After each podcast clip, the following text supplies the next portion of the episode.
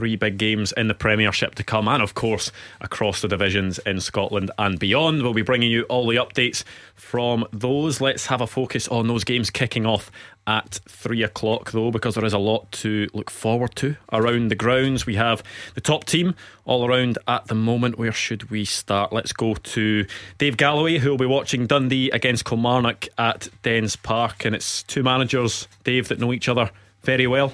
Yeah, absolutely, Andrew. Best pals, uh, Tony Docherty and Derek McInnes. They will be putting their strong friendship to one side just for a few hours as they go head to head in opposing dugouts for the very first time. Doc, of course, enjoyed 15 years as Dell's assistant at a number of clubs in Johnston, Bristol City, Aberdeen, and Kilmarnock before deciding to go his own way and take up the managerial reins here at Dundee in May. Both the D's and Killie, well, they've had inconsistent uh, seasons so far, results wise. It's been a bit up and down with uh, one win and two draws each from their first five Premiership games, and they'll see today's encounter as an ideal opportunity to maybe start building some momentum. Everything seems to be pointing towards a close game here today between two evenly matched teams with both bosses uh, knowing each other inside out, as I've already touched upon. I think it'll be very interesting to see what impact that could have on this afternoon's game. Yeah, I mean. Uh, Derek McInnes said that he didn't think it was going to be weird coming up against Tony Docherty, but I think Tony Docherty will be quite happy that he'll be, you know, getting a chance to test himself against his, his old pal Derek McInnes. Well, the old professional instincts have to kick in. You know, it's not about their friendship. It's not about the years they had together and where they had them. This is about Tony Dock trying to get points for Dundee and Derek McInnes trying to get Kilmarnock back again because you know Kilmarnock have a, a, a big cup tie midweek Viaplay Cup. They've already put Celtic out of the competition, uh, and he wants a, a positive result today. So there are no friends in football, as these two will tell you, only acquaintances. Yeah, and Tony Docherty. I mean, it's interesting with Dundee when a, a, side comes up and they have a new manager. People still trying to maybe figure out exactly, you know, how Dundee are going to do this season and, and what they're likely to achieve. Gordon. Yeah, but interesting. I think the most important thing for Tony Dalton Dundee, especially this season, is probably their home record. Uh, try and get some points on the board. They will look at certain fixtures. They'll probably fancy this this afternoon. But it will be difficult against Kilmarnock. Kilmarnock got off to such a great start. We're on a very much a high.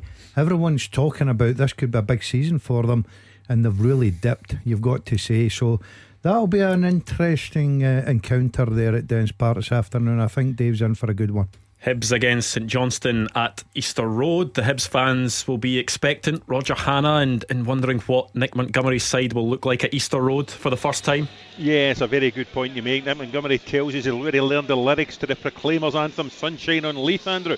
But he won't want his heart broken over these next eight days because this could be a wonderful start for Nick Montgomery. Home to bottom of the table, St Johnstone today. Home to St Mirren on Wednesday night in a League Cup quarter final. And home to newly promoted Dundee next Saturday. If he can get three wins under his belt in the next eight days, he'll have taken Hibs to Hampden. He'll have moved them well up the league. And he'll also have got him in good nick for the trip to Tynecastle in his first Edinburgh Derby at the start of next month. He's made three changes to the side that he saw blow a two goal lead at Rugby Park last Saturday. Down to the bench go Lewis Stevenson, Elie Youan, and Christian Doidge. In come Jordan Obita, Adam Le Fondre and Jair Tavares is a first start, as we said earlier, in 13 months for the young Portuguese winger. So Hibs go with David Marshall in goal. A back four of Lewis Miller, Will Fish, Rocky Bushiri, and Jordan Obita. In midfield, Martin Boyle, Jimmy Jeggo, Joe Newell, the skipper, and Jair Tavares. And up top, Adam Le Fondre and Dylan Vente. On the bench, it's Boruc, Hanlon, Levitt, Youan, Stevenson, Doidge. Delferriere, Campbell, and 16 year old Rory Whittaker. It's interesting, Montgomery clashed actually with the St Johnstone manager Steven MacLean in a Sheffield Derby 17 years ago at Hillsborough. Steven MacLean scored in his only meeting with Montgomery, but Montgomery edged it. He's a 2 1 winner, so Steven MacLean will hoping to turn that round today. His side, they prop up the Premiership table alongside Aberdeen, just two draws so far. Their only win this season in the League Cup at Alloa back in July They did get a point at Celtic Park last month, but MacLean really trying to bed in 11 summer signings. One of the new signings, Sven Sprangler, has got international clearance this morning, and the 28 year old Austrian midfielder will start and will make his debut as one of six changes from the side defeated at home by Rangers last week. Liam Gordon, he's still not fit after the concussion with that horrible clash of heads with Danilo. Chris failed a fitness test as well, and Smith, Costello, Olofunwa, and Kushrai all dropped to the bench. So St Johnstone go Dimitar Mitov in goal. At the back, James Brown, Sam McClelland, Andy Considine, and Luke Robinson. Just in front is the skipper, Dan Phillips. Then Drey Wright, Cammy McPherson, Sven Sprangler, and Graham Carey. And up top, Stevie May, who scored the winner here for St Johnstone last season in a 2 1 success. On the bench, Richards, Gallagher, and Kushrai. Jeff got Olofunwa and Smith. Turner, Cook, Costello, and Franzak. The referee is Kevin Clancy. The VAR is Matthew McDermott. Yeah, maybe a sign of the, the changes that are going to come under Nick Montgomery, Kenny, that Jair Tavares, who was way out the picture under Lee Johnson, hasn't started a game for 13 months, is now all of a sudden in the starting lineup. Clearly, Nick Montgomery trying to put his stamp on things early. Well, that's what happens when a new manager comes in. It's again, it's the, it's the generic statement everybody's got a clean slate. Clearly, Nick Montgomery feels he's seen something in Jair Tavares in training over the last kind of week or so that he deserves a starting slot and he can bring something to this team because it's really important. I mean, I think Roger was talking about how big a week it could be for Hibs, but again, the flip side is as well that, that, that you don't win today at home to the team that are bottom of the league and you've threw away a two goal lead in your first game you then don't win at home to, to, the bottom of the league in the in the second game and all of a sudden it starts to you start to chasing a little bit momentum because Hibs have not started the season well uh, so it's really important that he gets a good win and he feels that Tavares can can play a big part in that moving forward. Roger was telling us the sort of favourable run of fixtures yeah. that Nick Montgomery has coming up. I suppose you can kind of spin it two ways because if he goes in and wins all three or gets two wins and a draw, then you know Hibs fans will be looking you know very happily at, at, what he's doing. But those are also the types of games that, as a new manager, you you, you can't really be losing. Oh no no no. Uh, but he's fortunate. He starts today, I think, against uh, a very poor St Johnstone side who are further hampered by injury. They're bottom of the table for a reason. Uh, they don't defend well. The only time they defended well was at Celtic Park when it was a, a nil-nil draw. Um, I think it's as good a start as Nick Montgomery could have asked for in terms of Easter Road.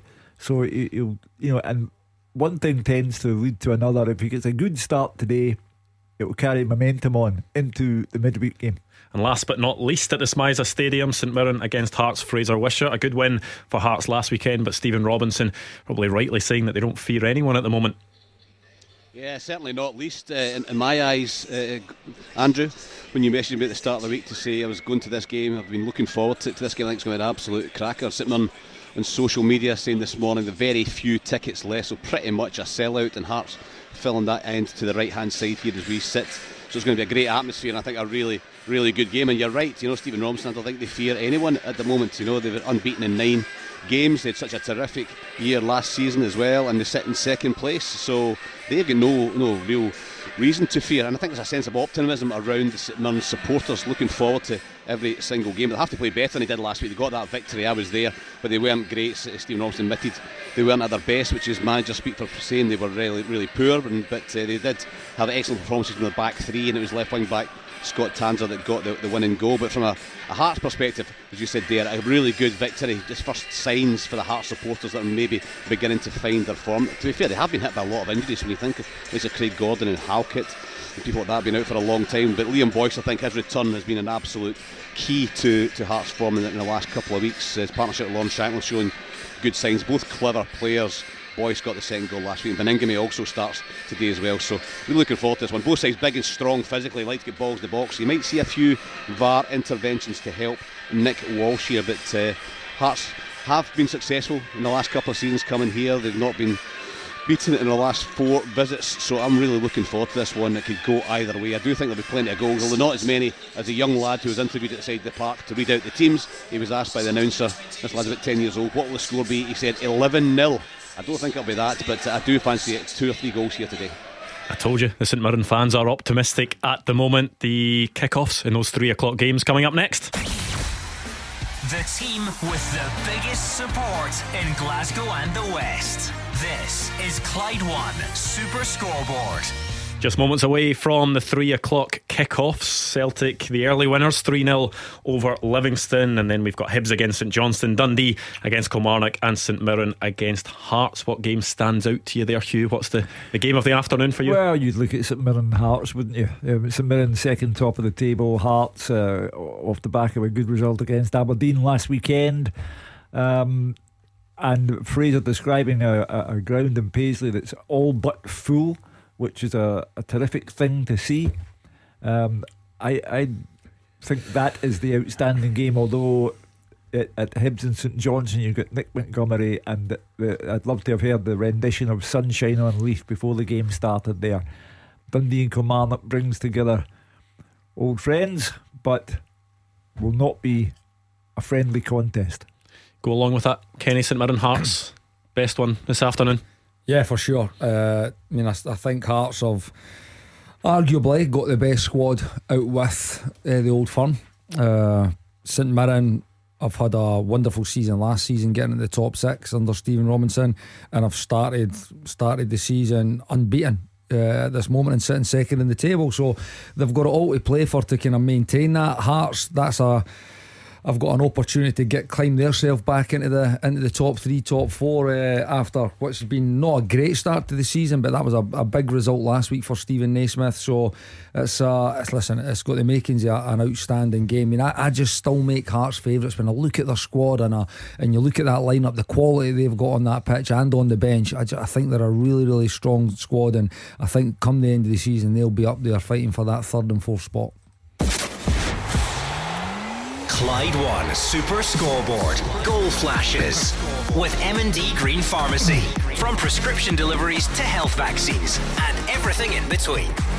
Yes, underway in the three o'clock kickoff slots to look forward to, and it's time for you three to give me your terrible predictions for these games. On you go.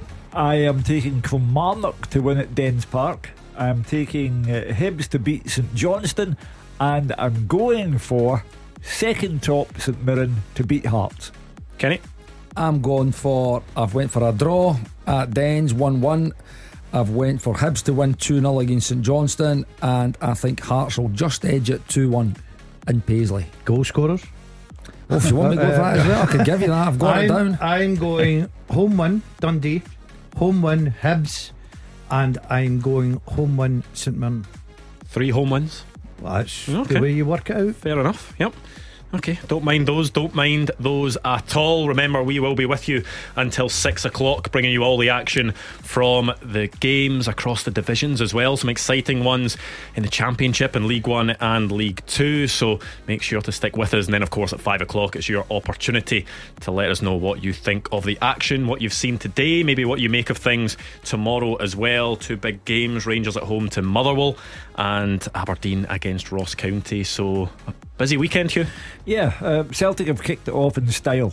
You know, no one saw all of that coming. No one saw uh, Celtic a goal up and cruising, and then losing their goalkeeper Joe Hart to a red card, and all of a sudden being under the cosh. And before Livingston could do anything about it, Matt O'Riley scores to make it 2 0 at the start of the second half, and the goal from Maeda has to be seen to be believed. It's fantastic.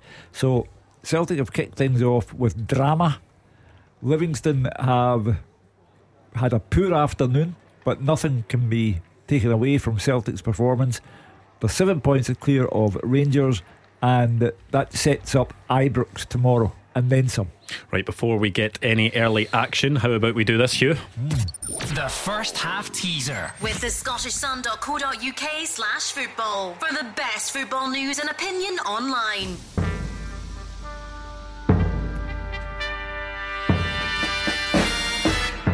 Since 2012, six players from outside the UK have scored for Celtic in the Champions League group stage. Name them. Since 2012, half a dozen players from outside the UK have scored for Celtic in the Champions League group stage. Who are they? Now, since it's Kenny Miller's Saturday debut, I will tell you that you and Gordon Dalziel are working together here, but don't shout out your answers. Just write them down, show them to Hugh. He'll let you know whether you've got them right or wrong because we really want to test those out there listening. At Clyde SSB, make sure to tweet us the answers. You can see the question on the feed as well. It will be tweeted out. If you prefer seeing it in written form, make sure to send your tweet at Clyde SSB with all the answers, and you could be on that podium come the end of the first half. Great question. Happy with that one, yeah? Uh, I've got to be honest, and I'm going to be honest today. I didn't really listen. Could you repeat that? Since That was a great question. 2012, A good reminder for the people at home, at least. since Yeah. 2012, six players from outside the UK have scored for Celtic in the Champions League group stage. Name them. Okay. Like that question, Kenny? Aye, yeah. Quite confident in that one, actually. Are you Kenny? Aye. Good. Of course, we will have a Who Am I in the second half as well, but get your answers in for that question. You could be on the podium at half time. Remember, it is a race, so you want to be the quickest to tweet all those names at us in one tweet at Clyde SSB. No early goals so far across Scotland at the moment. I was enjoying Hugh. I was speaking to Stephen Robinson yesterday, and he was talking about coming up against Steven Naismith. The two of them actually live in the same part of the world. And uh-huh. Stephen Robinson was saying that he actually waves to him in the car sometimes. Stephen Robinson goes up to the Rose Riley Sports Complex to get the free electricity for his car, saying that he'd. Steven Naismith, he was saying he doesn't need to go up for the free electricity. Maybe he earned a bit more money in his career, but Stephen Robinson happy to admit that he's away up there waving to Steven Naismith on the way past. So two neighbours up against each other. They won't be waving to each other today. Mm. They'll be at each other's throats the whole day. You've Yeah, had yeah. any famous neighbours over your time, Hugh? Footballing neighbours? Yeah, yeah. When uh, I lived in Drumchapel, the guy across the road was a promising young player at Celtic. He then went on to have a stellar career. We used to get the bus in the morning. He would get off the bus at Bearsden to be picked up by one of the Lisbon Lions, Jim Craig, and I would go on to my newspaper office when we were young men. You may have heard of him.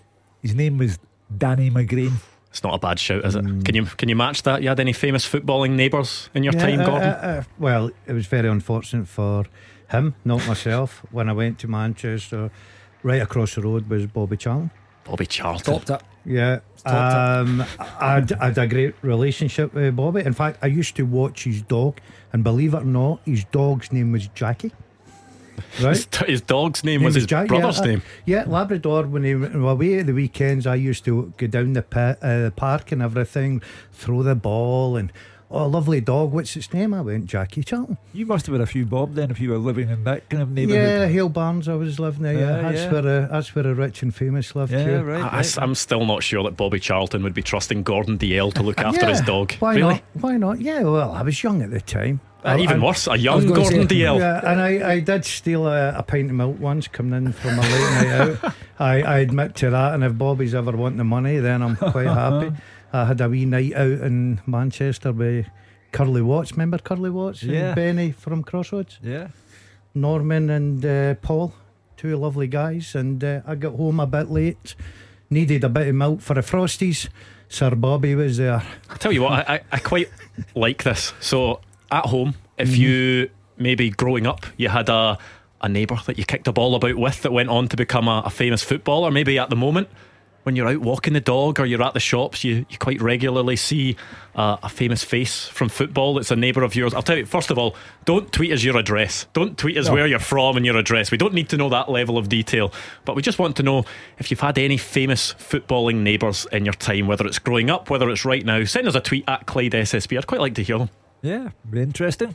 Kenny, you had any? None whatsoever. no. None, none at all. No, none at all. From all the time that you've you've moved around, not even a teammate that lived close to you. Yeah, or- maybe famous sports teammates. star, Yeah, maybe teammates that have lived close close by, but I wouldn't. No, no neighbours. No, You must have No. a famous sports star living. you not at all. No, No? no. You're quite No, unsociable. No, Kenny, that, I, I know. noticed, I keep myself to myself, Gordon. You, know what I mean? I'm right yeah. in there. Where's Bobby living? Stealing his Boom. milk and I'm, buying yeah. a- I'm buying a house next door. Maybe that maybe that is the difference that you're just very nosy and just want to I don't think nosy chapping on your neighbours' doors, looking over the fence to see what I they're up to. I like being in beside the, the how do you do guys. You know, I don't. I don't. The how do you do, guys? is that is Yeah, that a good- common you know, phrase? Is good it? morning. You're not Bob. messing with the riffraff then, no? Yeah, good No. morning. The ones that don't change their Wi-Fi password. I'll tell you what, we've got one of these. Goal flashes with M&D Green Pharmacy. Goal for St Mirren. They are 1 0 up against Hearts, and it is that man who has been fantastic for St Mirren. Ryan Strain gets the goal. He set up the goal last weekend. Didn't he? For Scott Tanser. He's now got the goal this time. A tap in at the back post, and it was Scott Tanser that set it up. So the wing backs doing their job two weekends in a row. Scott, uh, Ryan Strain has the goal, and St Mirren 1 0 up against Hearts. We won't be discussing free electrics for the car on the touchline now. Uh, Steven Naismith, early setback. I can imagine that the St Mirren, the crowd, the, the whole ground will be rocking and uh, a, a big heart support. So it's going to be quite an afternoon for Fraser Wishart. Yeah, that's an excellent start, isn't it? Brilliant start again. It's uh, it's a good start for my prediction as well because that's the one goal for St Mirren. Uh, just got to get the two for Hearts now.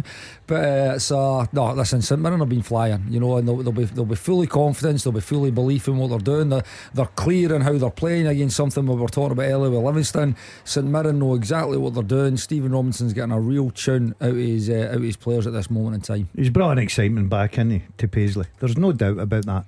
Um, you know, he's playing good football, scoring goals, not lost a game yet. Got off to a great start today. Look, there's still a lot of football to be played. Hearts have got quality players that can score goals at any moment in time. But what a terrific start! And uh, I'm delighted because uh, St Mirren's a very, very good club and. You know, if you can get that club going with the support, and it's got a lovely training ground as well. But this man's went in so far and worked wonders. Forfar 1 0 up against Stranraer. Ryan Patterson with a goal on nine minutes and a good start for Cove Rangers as well. 1 0 up. Rumarn Burrell scoring for them. And Dunfermline as well have an early goal. They're ahead in the opening 10 minutes. Morton. Uh, they are 1 0 up against Craig Whiten scoring the goal in that game. So, good bit of early action here. Yeah, yeah. We look forward to more of it. Uh, my eye falls on Easter Road. You know, you'd like to see uh, Nick Montgomery fire up the crowd there. Uh, obviously, it's a more tense occasion at Dens Park with Tony Docherty for Dundee and Derek McInnes for Kilmarnock. But uh, Paisley's the place to be, I can't help but feel. Yeah, I tell you what, people are already tweeting us with Oh. their famous neighbour stories. I Oh. like this. I like Yeah. this. We're hearing quite a few of Am I them. there? Here is, uh, to be fair, if we have someone tweet in saying that Gordon Dalziel was their neighbour, I do not want to know any of the stories they have about Gordon Dalziel. I want, don't want to know what noises you were hearing through the wall. I don't want to know what he was getting up to at whatever time in the morning. No, thank you. Move swiftly on. Yes, let's hear your famous ones. Uh, we've had a tweet from WWE boy Coop Dog who says, I had Bertie Auld live round the corner from me.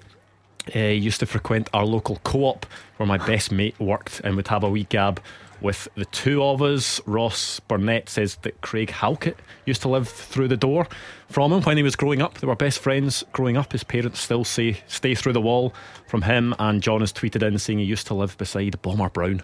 Oh, the bomber. He says he says there was no antisocial behaviour going on in our area. so there you go. Some I good quite like that. so So far. get- yeah, get your is, tweets in. Is I like that. anybody ousting Bobby? Bobby Charlton. Come on, guys. Oh, Danny McGree. Danny I gave McGree. you. He's a good one as well. uh, okay, Danny McGree in Scotland, Bobby Charlton England. There you go.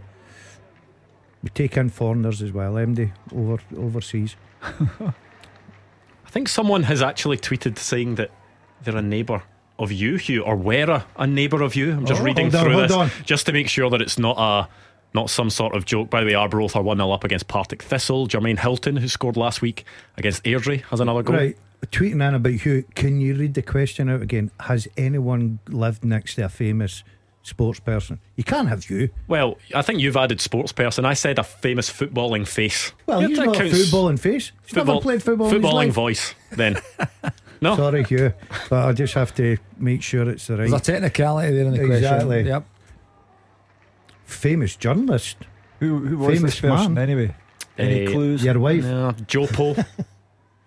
Um, I asked someone coming out of nice flats where insert street name here was, and he said, You're on it. I said, Is this it up to there? And he said, Of course it is, like I was an idiot. It was Hugh Keevins. Not only is he abrupt on Super Scoreboard, but in real life as well. and then they reply, and then uh, they've replied to themselves saying, "Easily the most rude man I've asked directions for in my life." yeah, do, do you remember this interaction, Hugh? No, I, I remember uh, Lorraine McIntosh, the singer with Deacon Blue, stopping me in the street and asking for street directions, and I was so taken aback by famous lady from famous band that I sent her the wrong way. Gordon, I'm going to show you a photo right Yeah. now. Yeah. Is that the dog? No. No, that's not Jackie. No, is that not the dog in question? no, no. Oh, to be fair, the, the photo that Roger Hanna has sent in, Bobby Charlton is significantly older than he would have been No, when, no, no.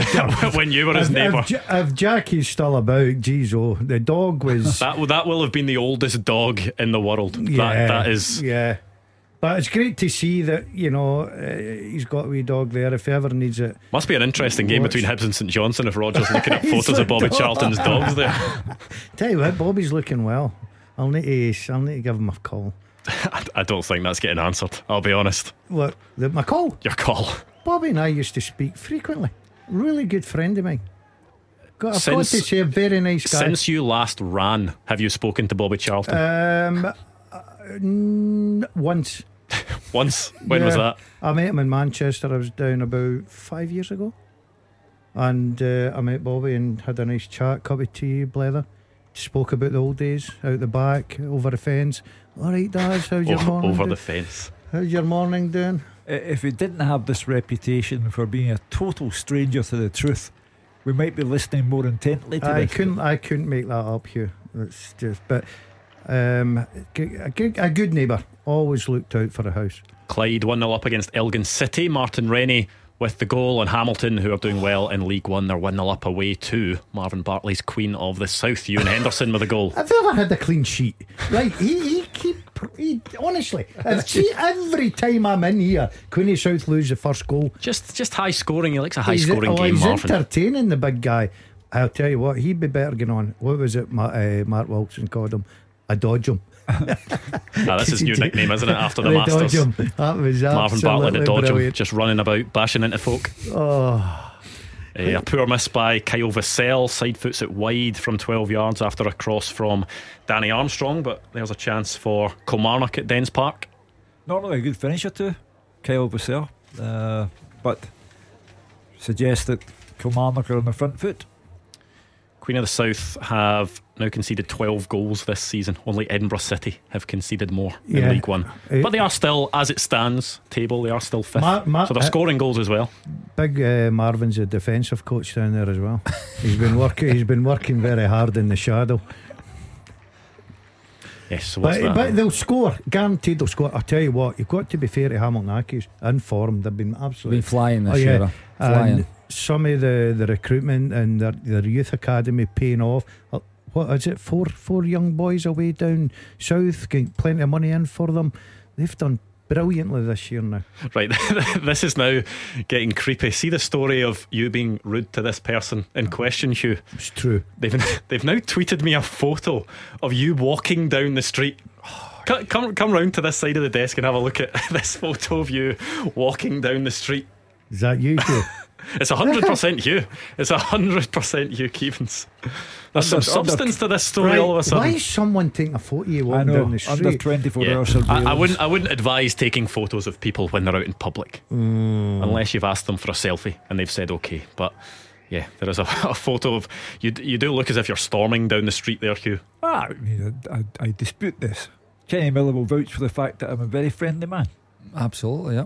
On a Friday night, anyway, on the, on the radio. Goal flashes with M&D Green Pharmacy.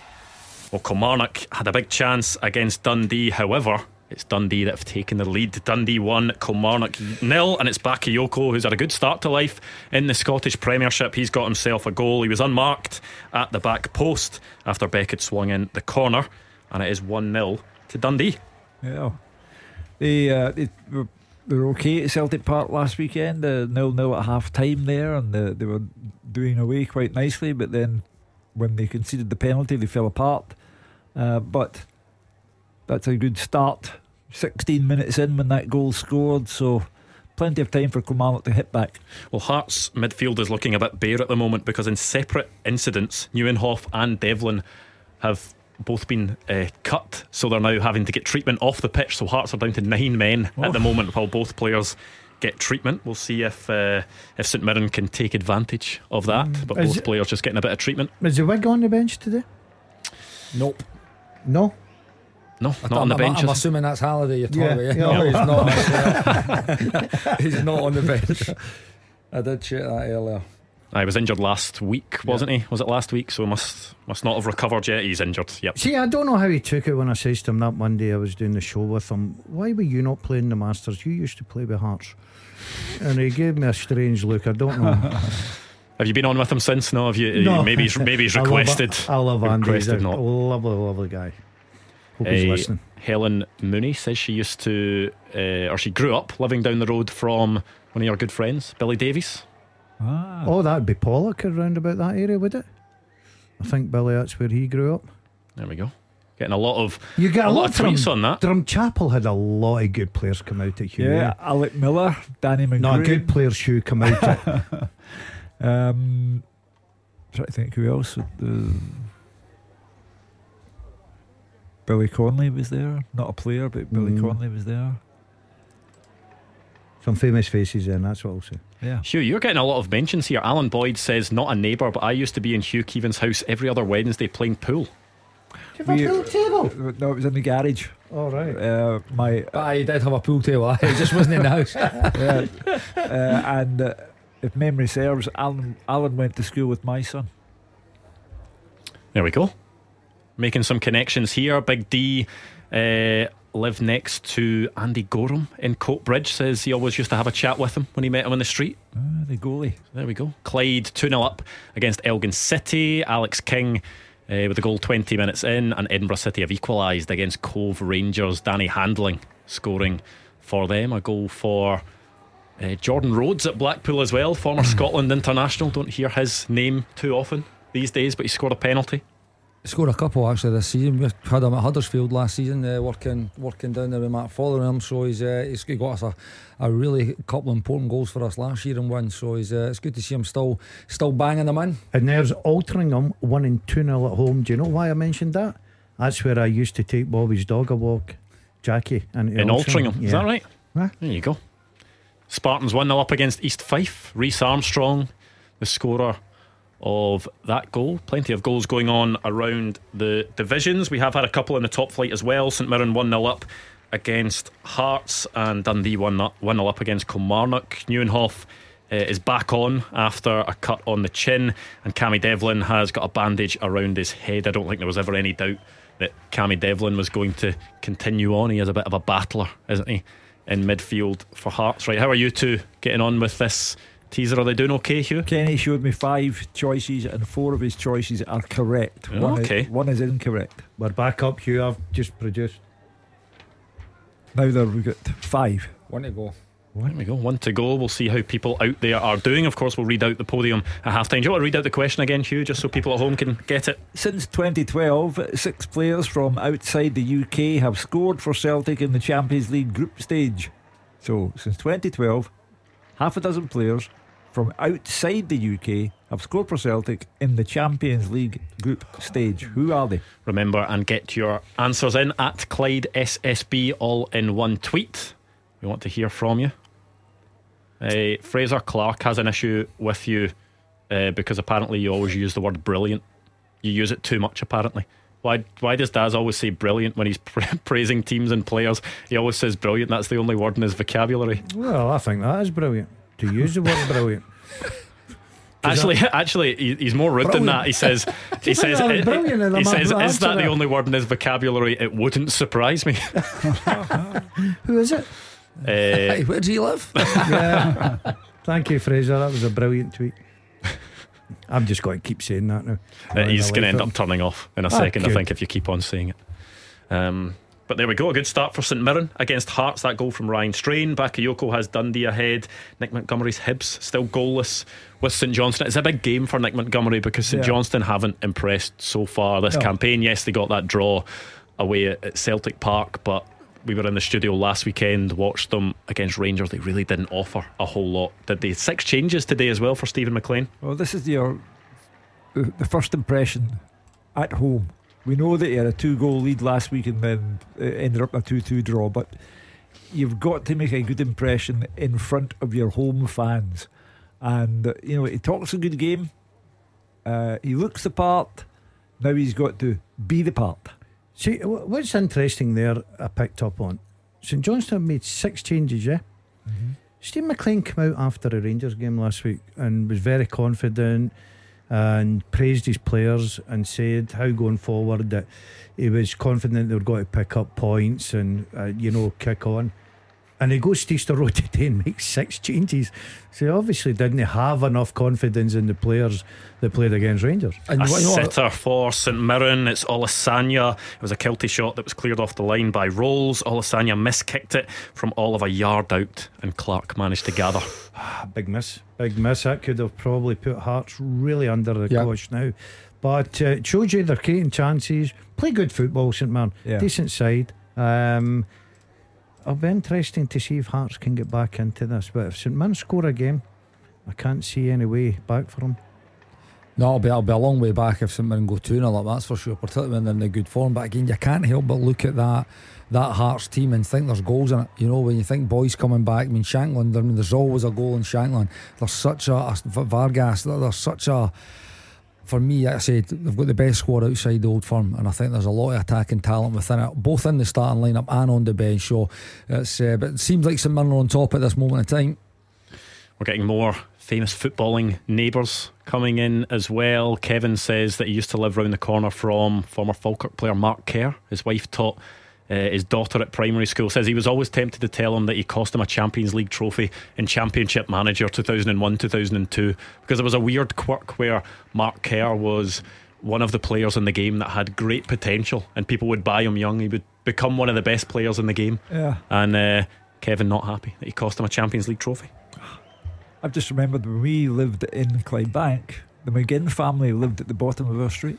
Paul, Stephen, John. It's not And- bad, is it? And their mother taught my children at school. There you are. What's the, what's the distance here we're giving out? You can't be round the corner. Is it same postcode now? I'm talking.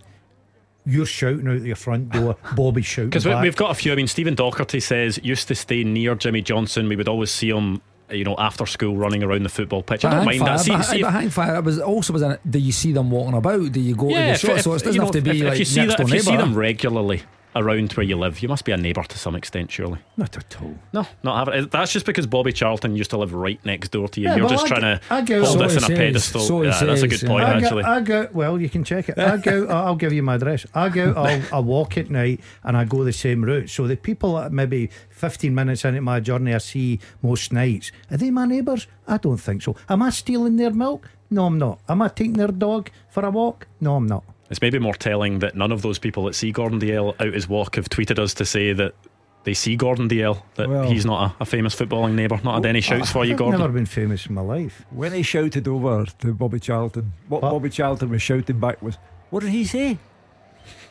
No, he went, no problem, Daz. Don't worry about the milk. Plenty more where that came from.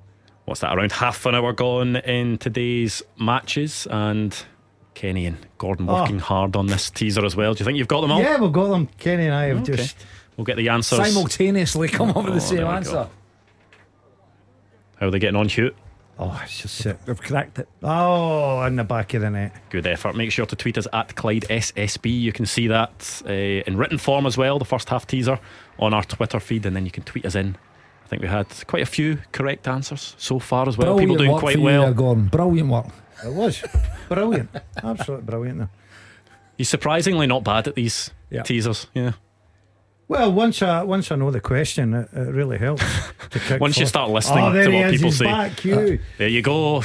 The comeback is on. Well, I say the comeback is on. It's well, technically complete. They were only one goal down. Queen of the South one. Hamilton one. Harry Cochrane with the goal for Marvin Bartley's side.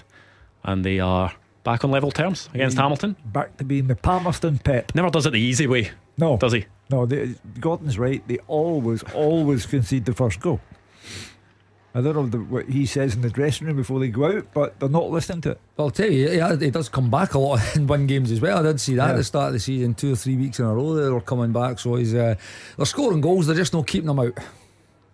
Yeah, always high scoring games when Queen of the South are involved. Still nothing between Hibs and St know, Johnstone. Do you think that there's not been too many real updates from Roger Hanna either? There were two chances for Adam Le Fondre. One of those was a shot wide. There was a header that was pushed out by Mitov as well. Adam Le Fondre has been an, an interesting signing as well because he's, he's been prolific throughout his whole career, really, and he's already got off to a good start for Hibs, scoring a few goals. He has. He's always been a. I mean, again, like Kyogo, he's one of these guys that his movement is really, really good in and around the box. He's, he's I mean, we, we came up against him in Australia when he was out there for Sydney, and he was he would just score goals for fun out there as well. So he's uh, he's, he's not been like a fixture in that in that Hibs team. At the, at the start of his career, but there's one thing for sure: anytime he's playing, he's, he's got a goal in him, you know. And like you say, he's got off to a decent start at the early at the early stage of his career. So uh, it'll be uh, no surprise if he was to find himself on the score sheet today. VAR review with M&D Green Pharmacy. The referee is going to the screen at Dens Park for a possible Kilmarnock penalty. And you know what happens when they go to the screen? What tends to happen? They award the penalty. Tends to get given. Yeah. So uh, I'm not sure whether it was part of the same incident. There was a, a Lyons header that was well saved by uh, Carson following a corner. So I don't know whether it was in that incident, but.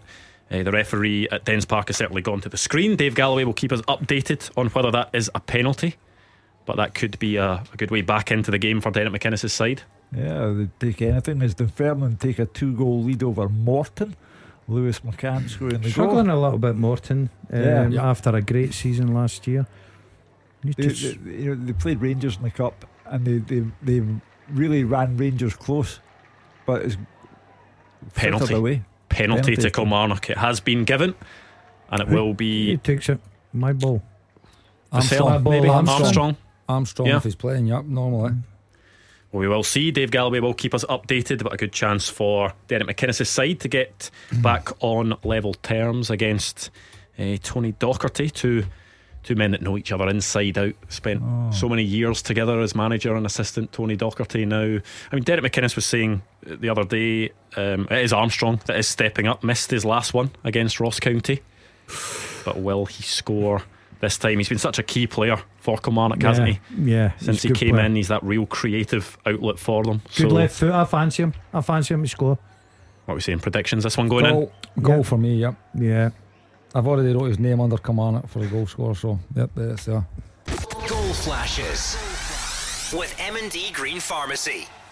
No problem from the spot for Danny Armstrong. The keeper dived the right way, but it didn't matter. Danny Armstrong still managed to slot it by him, and they are level against Dundee at Dens Park. And Easter Road is now the only place in the Premiership not to have provided a goal so far. Well, it was already that way because Dundee were 1 0 up. Yeah, Well, nothing's changed because of that goal. Yeah. but that doesn't alter. Oh the right, fact okay. I thought you were meaning that. still the only Yeah. Oh yeah. I, I just it, se- you're it seemed right. as if You're you were. right. It seemed as if you were saying it just because that goal had gone in. But yes, Danny Armstrong has scored the goal, and yeah, that'll give Kilmarnock, who started the season off very well, of course, had those victories over Celtic and Rangers. Maybe hasn't quite gone their way over the past few weeks, but you know, an away win over Dundee, if they can manage it today, would get things back on track. It would do, and I think if they can go on and win the game, but the same goes for Dundee actually. If there's a winner in that game today, I think it'll look a, a, really decent start. Obviously, Kilmarnock coming up last year just kind of managed to stay away of that playoff in the relegation uh, spot last year, and I think the same will apply to Dundee this year. That's what they'll be wanting to do. That'll be their immediate goal is to stay in the league and, and stay away from those uh, those bottom two places. So if they can win, or if Kil- Kilmarnock can win, I think it'll be a positive start for either. A couple of chances to tell you about. Cammy McPherson inches wide from 20 yards for St Johnstone against Hibs. Dan Phillips flashing a shot over as well. Saints coming into this game and a goal disallowed for St Mirren. Kiltie scored from a loose ball after a corner, but it was disallowed for a high boot by uh, Richard Taylor. Uh, we're, we're simply not hearing anything about Hearts in a goal scoring scenario. And it seems to be all St Mirren, and they are the the real danger to Zander Clark. So I mean, it shouldn't really be a shock, just given No. you know No, how well St. Mirren have, have played, not just this season, but over the past Yeah. you know year and a bit under Stephen Robinson, certainly since the start of last season. No, they, they- are second top. Um, but I'm surprised. I thought Hearts off the back of the Aberdeen game would be flying, but uh, clearly have yet to take off.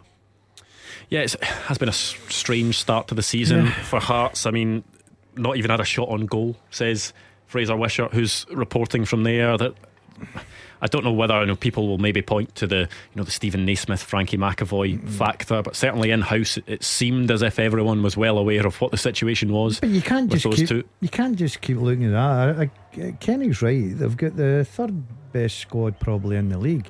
You thought that, that right? Okay, turning off the corner last last weekend against Aberdeen at home. That was a pressure game for them. Uh, they won that and they won that comfortably. And you're thinking, right, they go with a bit of confidence to St Mirren, but all credit to St Mirren. They're second in the league for a reason. They've been absolutely brilliant. Great start to the season so far.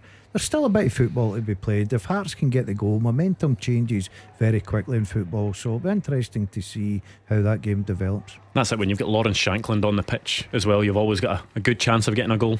Absolutely. I mean, he's was it 28 goals he got last year. He's already off to a decent goal scoring start this year. And I'd throw Liam Boyce into that as well. Like he's a he's a wonderful player. Obviously, they missed him last year uh, through long term injuries. But with those two at the top, very very, I think they're actually quite similar strikers that. Uh, very well rounded. They can they can link the game. I think they can run beyond. They're both a goal threat. I would say to be fair, Shankland's obviously got more of a goal scoring record, I would say, but as a partnership and, and two guys at the top end of your pitch, there might not be many better outside of the old firm.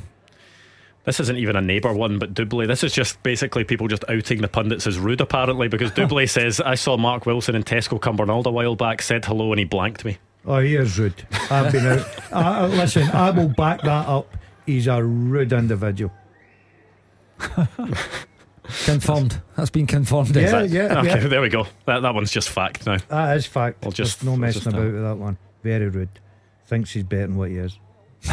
you, you, you quite happy then that, that Kenny's Kenny's in for him today? Yeah, it's nice to have a fresh face and someone that knows the game uh, for a change. Um, whereas Red Face will be lying over in Dubai the now with a cocktail in his hand, probably, enjoying himself. Um, but lovely to see Kenny here this afternoon. Well, how quickly can things change? Because Dundee were 1 0 up, looking good. They concede a penalty, and now Josh Mulligan sent off. Oh. Straight red card for a challenge on Armstrong. Apparently, he reacted with disbelief when the red card came out, so we will see if VAR take a look at it. But as it stands, Dundee went from being 1 0 up to level and a man down. Oh, it sounds like uh, the progress of the game at Livingston today, where you never knew what was going to happen next. Celtic up because of a deserved penalty, then down when the goalkeeper was sent off, then up again when Matt O'Riley made it 2 0 and finished on the highest note possible with a stunning goal from Daizen Maeda. Yeah, Dave Galloway saying that he thinks he caught Armstrong just above the ankle. One of those where, you know, tend to tend to see a red card given for them. Oh, well, are they checking it? No sign of it yet, but we will see. They will take a look at it because they do look at every single red card incident. It's just whether it turns into an official check or not. However, VAR review with M&D Green Pharmacy. referee's going to the screen. Ah, oh, overturned. Yellow card then. So it looks as if that one could well be overturned, and that is going to be an example of, if it does happen, VAR doing its job in that game because Kilmarnock weren't initially given a penalty. It was given after going to the screen, and now the referee going to the screen again for a separate incident. Well, you you you think having sent the player off, the referee would go to the monitor and then say, "No, I was right." Well, it just depends on the individual incident. However, before we get to that, Goal flashes with M&D Green Pharmacy. Nick Montgomery's going to be happy. Hibs won, St Johnstone nil. Lewis Miller with the header at the back post, and it is a good start to life at Easter Road. And one of the promising young men gets the goal, uh, which is another boost to you. Uh, can see no way back for St Johnstone even now. Without seeing one frame of a game. he just goes so early, this uh, man. they- Listen, scored- I can't disagree with him. I've seen nothing. Well, I since tell you what, the referee has gone to the screen Again. and that. stood by his decision. Oh, There you are. Josh Mulligan is off. So Oh. it was recommended by the VAR that the That must referee be a go to the screen. However, it's happened a couple of times, hasn't it, in Scotland since VAR was introduced, but it is very, very rare. But you know, referees are praised sometimes for standing by their decision. However, we will, of course, need to see the incident before we can uh, comment fully on it. It would cast a doubt over VAR in general if every time a referee went to the monitor, he changed his mind. You know, there has to be an occasion when you go, you look, and you say, No, I was right. I'll tell you what, that, that's a big game up there at Dens because if results go right for either team, they're in the top six by Sunday night. You know, because you look at the leapfrog Livingston, Ross County are at home to Aberdeen, uh, away to Aberdeen tomorrow, and Hearts are 1 0 down already at St Mirren.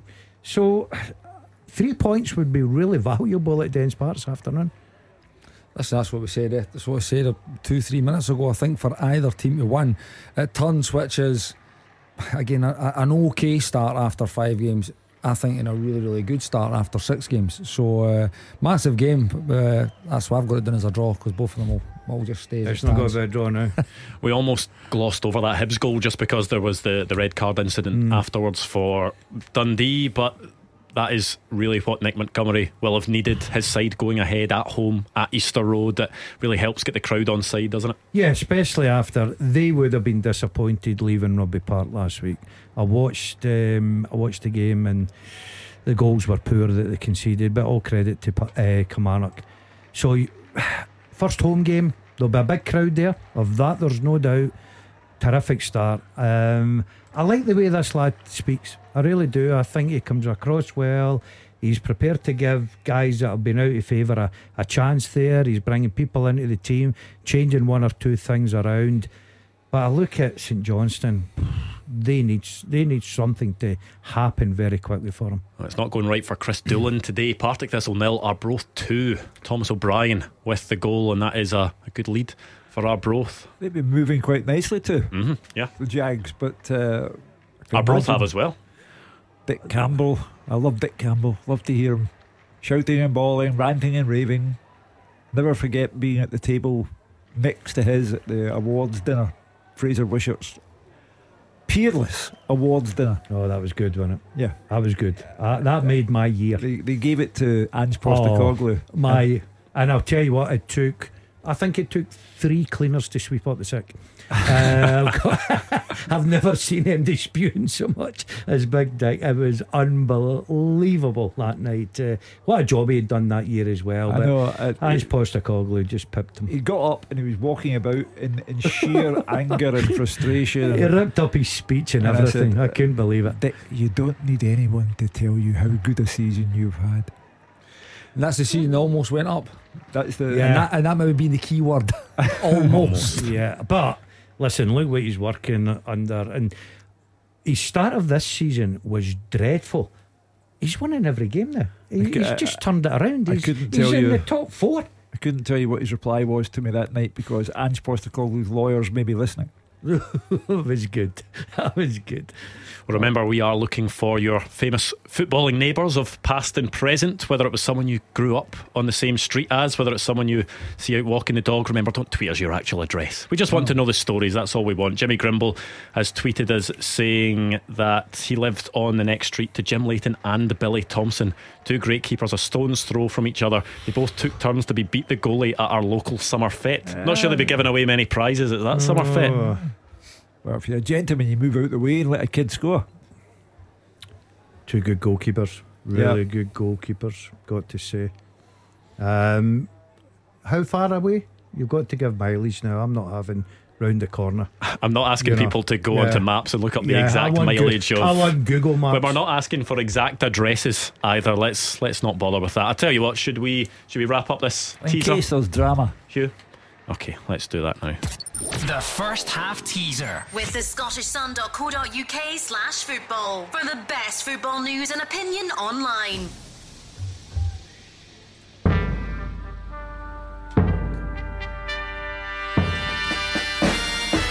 Since 2012, six players from outside the United Kingdom have scored for Celtic in the Champions League group stage. They are Jota, Georgios Giakoumakis, Moussa Dembele, Beram Kayal, Georgios Samaras, and Victor Wanyama. Well, well done to those at home who got it. Plenty of correct answers. They found that one pretty easy. We'll see how they get on with the Who Am I in the second half on the, the podium. In third place, it was John I. In second place, Mark O'Neill, but nobody was quicker than Kieran Tate in first place, top of the podium. Kenny Miller and Gordon Dalziel worked together to, Yeah, to get it as well.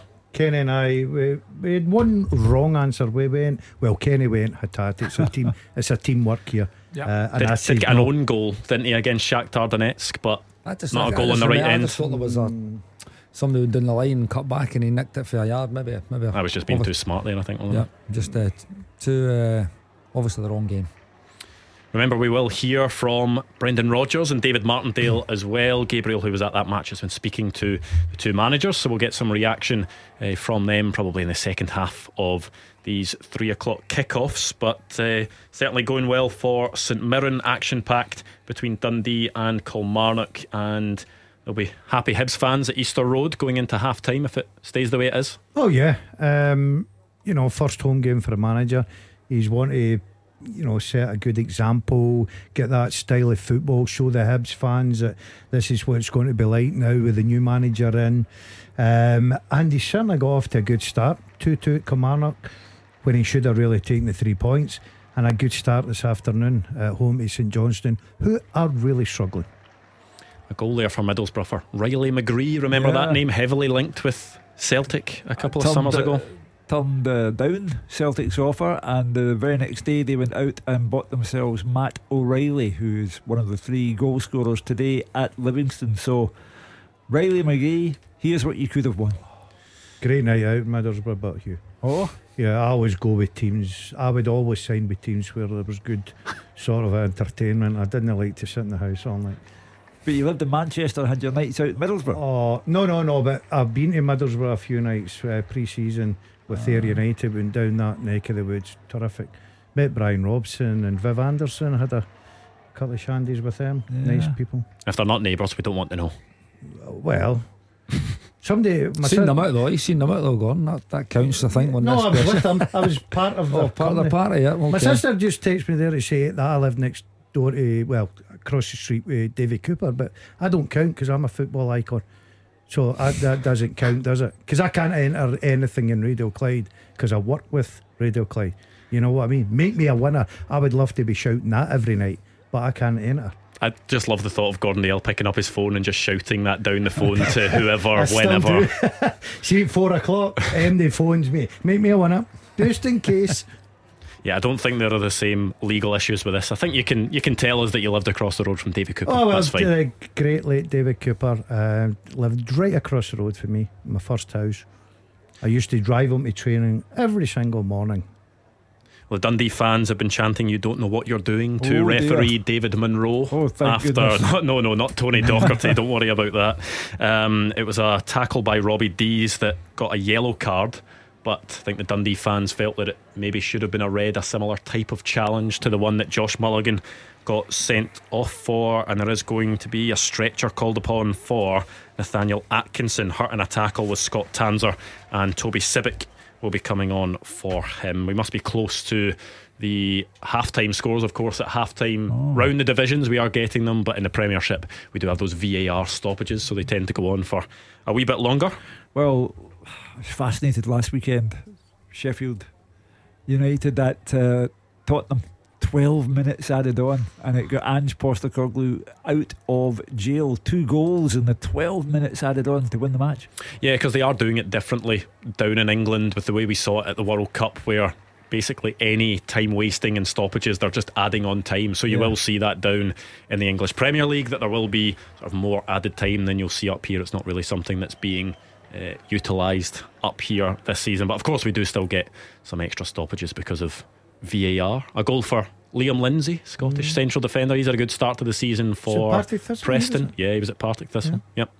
Came through the ranks there, is by all accounts having a very good time of it at Preston. Not really one you ever hear in with a shout of an international call up, Liam Lindsay. Well, that might change if, if Preston stay where they're at at the top of that championship and the, they were able to get promoted at the end of the season. But uh, again, played against them last year. He's he had a, a decent enough season last year, and clearly not just him but the team are absolutely flying this year. So is it, I think I think he, I remember he was getting linked a little bit with a, with a call up a few years ago, but I'm not sure it ever came. So, uh, but he's another one I'm sure uh, that Steve Clarke will be fully aware of. Five minutes added at Dens Park. There's also four minutes added as well at the SMiSA Stadium, but there will be a bit longer because of that injury to Nathaniel Atkinson. However, there is a half time, and it's between Hibs and St Johnstone. Roger Hanna. Hibernian one, St Johnstone nil. It's all going according to plan for the new manager Nick Montgomery, and the man who's come over from Australia has been helped out by the man who beat him over from Australia, right back Lewis Miller, the only goal of the game, 10 minutes before the break. St Johnstone actually settled quite well into the game. Graham Carey hitting the outside of the net with a curling free kick in the first minute. But Hibs eventually get into the game. Adam Le Fondre, a couple of half chances, drilling wide from 20 yards after a layoff by strike partner Dylan Vente. And then Captain Joe Newell standing up across, which Le Fondre headed on target, but it was pushed out by the Saints goalkeeper, Dimitar Mitov. Jair Tavares making his first start for Hibs in 13 months, fired over the bar from 20 yards after Miller's cut back in 19 minutes. But St Johnstone came back into the game, Cameron McPherson inches wide with David Marshall flat footed after 29 minutes. And then just seconds later, the Saints skipper Dan Phillips finding himself in the Hibs box but shooting over when he really should have tested Marshall in the Hibs goal. And then just six minutes later, the breakthrough, St Johnstone paying the price for not taking those chances. An initial set piece cleared out to Martin Boyle. He fed it to the skipper Newell. He dinked a lovely left footed ball to the back post, and there was right back Miller, who had been up for the initial set piece, heading it back across Mitov and inside the far post to give Montgomery the start he was looking for in his Easter Road debut. Half time here in Leith. Hibs 1, St Johnstone nil.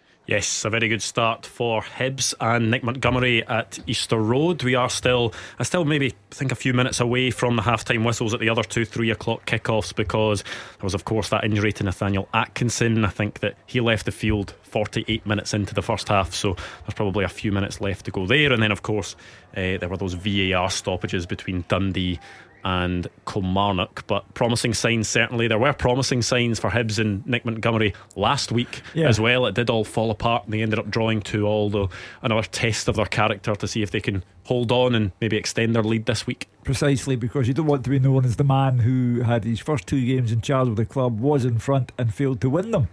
Uh, so he's really looking for Hibs to add to the lead and to show that there's a big difference between them and St Johnstone. But even this early in the season, you begin to worry about St Johnstone. They've scored two goals since the season started. They've now lost nine in total. Uh, so if you can't score at one end and can't keep them out at the other, and you're bottom of the league, hmm, doesn't look great.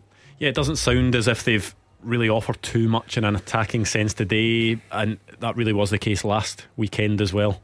Yeah, and that's uh, with six changes too. Yeah, they're, they're they're, they're struggling. Let's not be kidded. The the table shows that. I, I, I said earlier, I listened to the St Johnstone manager Steve MacLean come out after the Rangers game. He was very positive, and rightly so. You can't just be negative all the time, especially when you're in that position. But he was sort of a saying, "Yeah, okay, we lost to Rangers day, we expected that, but." we will go forward. I see what's in these players. I know we're going to pick up points. Next game, he goes and makes six changes.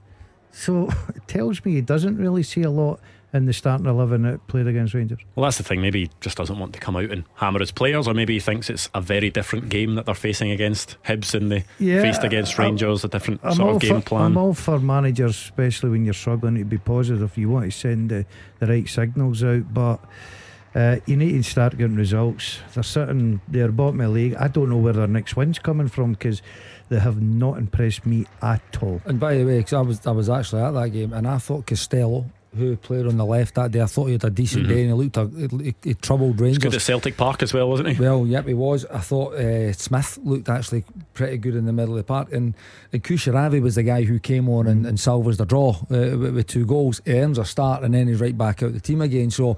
Uh, I definitely surprised. It's like you're making changes for maybe the sake of making changes, and players are no really kind of know whether like You're looking for something to click. A, a bit of stabi- but particularly if you were happy with your well, happy-ish with your performance against a good team that should be beating you. By the way, I, I just thought uh, when you when I seen those changes and I heard there was six changes and the and the actual changes that there were, I thought, oh, okay. I actually thought three or four of those lads performed pretty well against Rangers last week. Half time at Dens Park, Dave Galloway.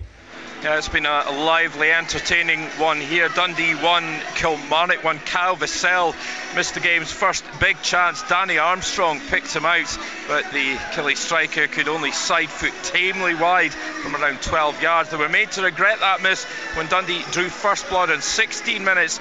Owen Beck swung in the corner, and the ball was flicked on by Joe Shaughnessy for Amadou Bakayoko, unmarked to score at the back post. Kelly hit back and Matty Kennedy drove into the box. The ball was cleared for a corner.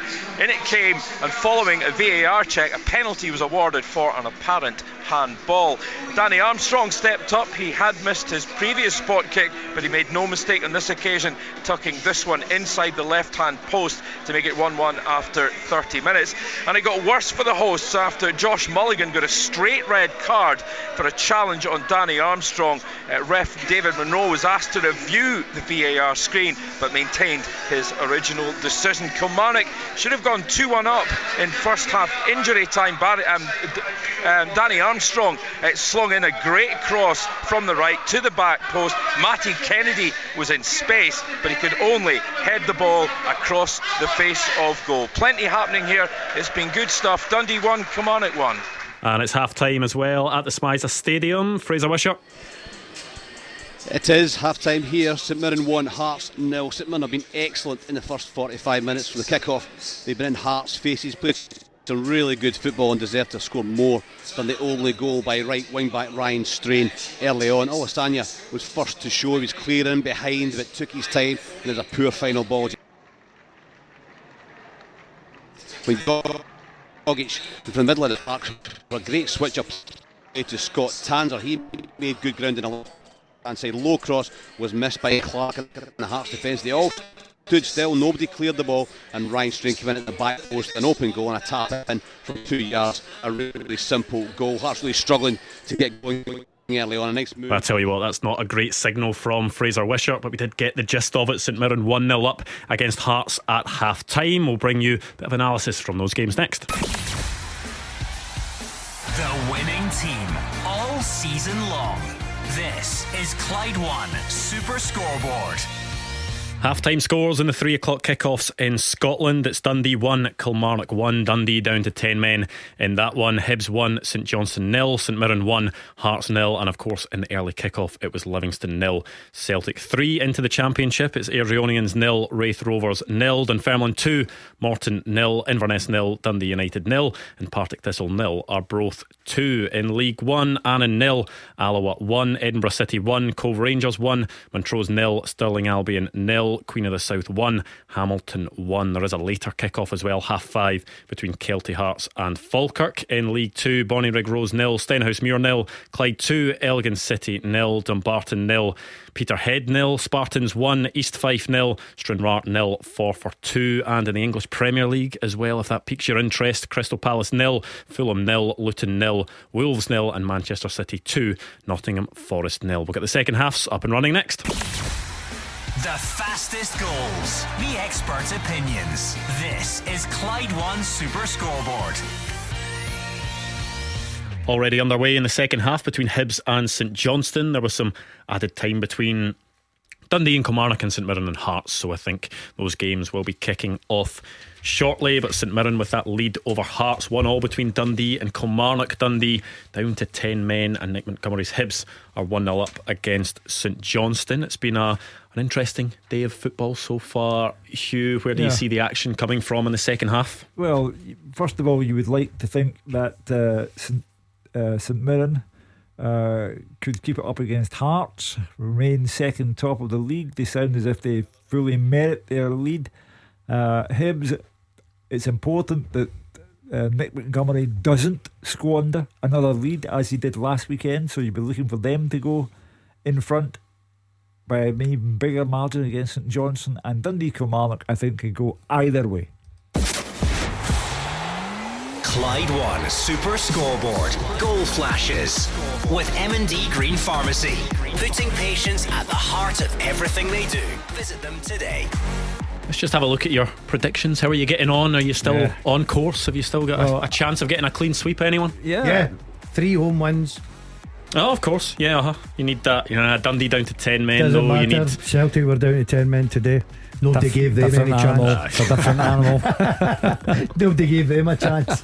I had two homes, Hibs uh, and St Mirren, so I'm in with a shout there. And I also have Kilmarnock to win away, so Oh, Hughes on that, fire. Yeah. that could happen. That could right, happen. Kenny? I'm sitting with a draw at the moment on that one, a home win and an away win. So I need Hearts to turn that around, and I'm expecting my old teammate to get right in amongst them at half time, and then we come out and see a better Hearts in the second half. This, this guy's full days depending on hearts, let me tell you. Yeah, we'll be bringing you all the action. We're here until six o'clock. Remember, we will have the open line later. So if you've got any thoughts on today's games, maybe tomorrow's games as well, we want to hear from you.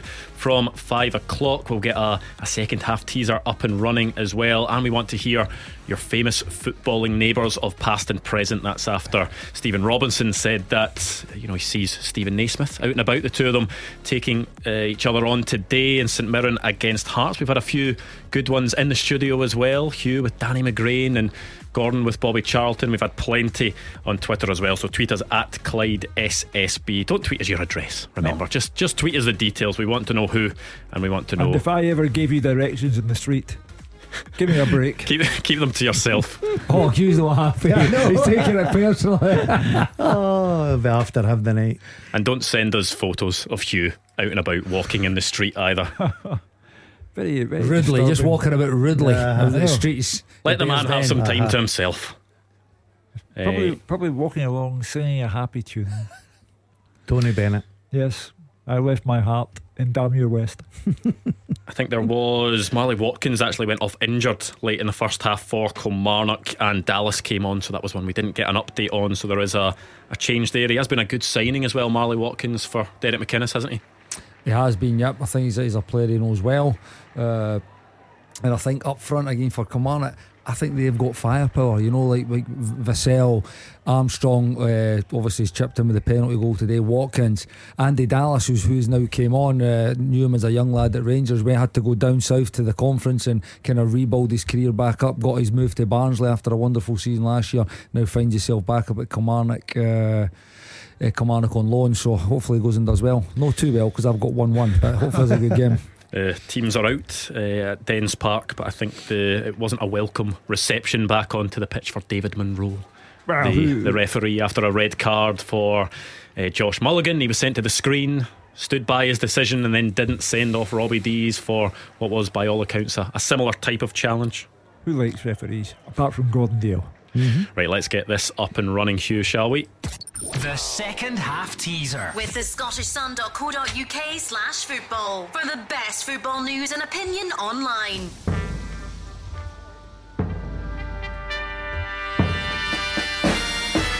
I think this is a tricky one. Hmm. I have played alongside John Barnes and Steven Pressley. I have been managed by Howard Kendall and Walter Smith. I won domestic cups in both Scotland and England, and I also scored four goals for my country, but none of them in a competitive match. Who am I? So, played alongside John Barnes, Steven Pressley, managed by Howard Kendall and Walter Smith, won domestic cups in Scotland and England, and scored four international goals, but none of them in a competitive match. Remember, you can see that in written form at Clyde SSB on Twitter, and that's exactly where you need to tweet us your answer. It is quickest first. There is a podium, so you want to get on that. So make sure if you work it out at Clyde SSB, sometimes helps to see it written down as well, because there are quite a lot of details. There's a quizzical look on the face of hmm. Gordon Dalziel no, no, there. no, no. I'm thinking. No? no. Interestingly, No, no. Robbie Deas has been substituted off as well after Oh, he was the one that clever, was, was clever booked in the first half. Doesn't want to give the referee a chance to even things up. Get him off. The An man who experienced move said- from Derek McInnes. The man who said Scotland played rubbish football has been sent off. Rodri, Rodri. of Manchester City. There he is, indeed. Who was not not a happy boy, was he? No. After that night at Hampden, neither was uh, Petted Pedro Pedro Porro, either the Tottenham fullback who uh, who was I think he was hooked at half time, wasn't he? So looking forward to that game against Spain coming up next month.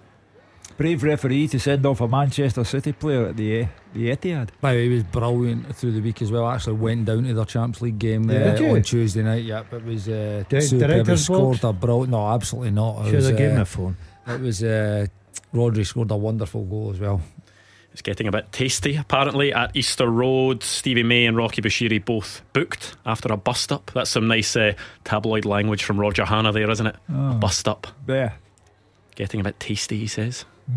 But fire in the belly from St Johnstone, that's what they need. Yeah, They Nick need Montgomery will be hoping that his players just keep keep their heads and keep that lead. Bun fight on Leith. Nice.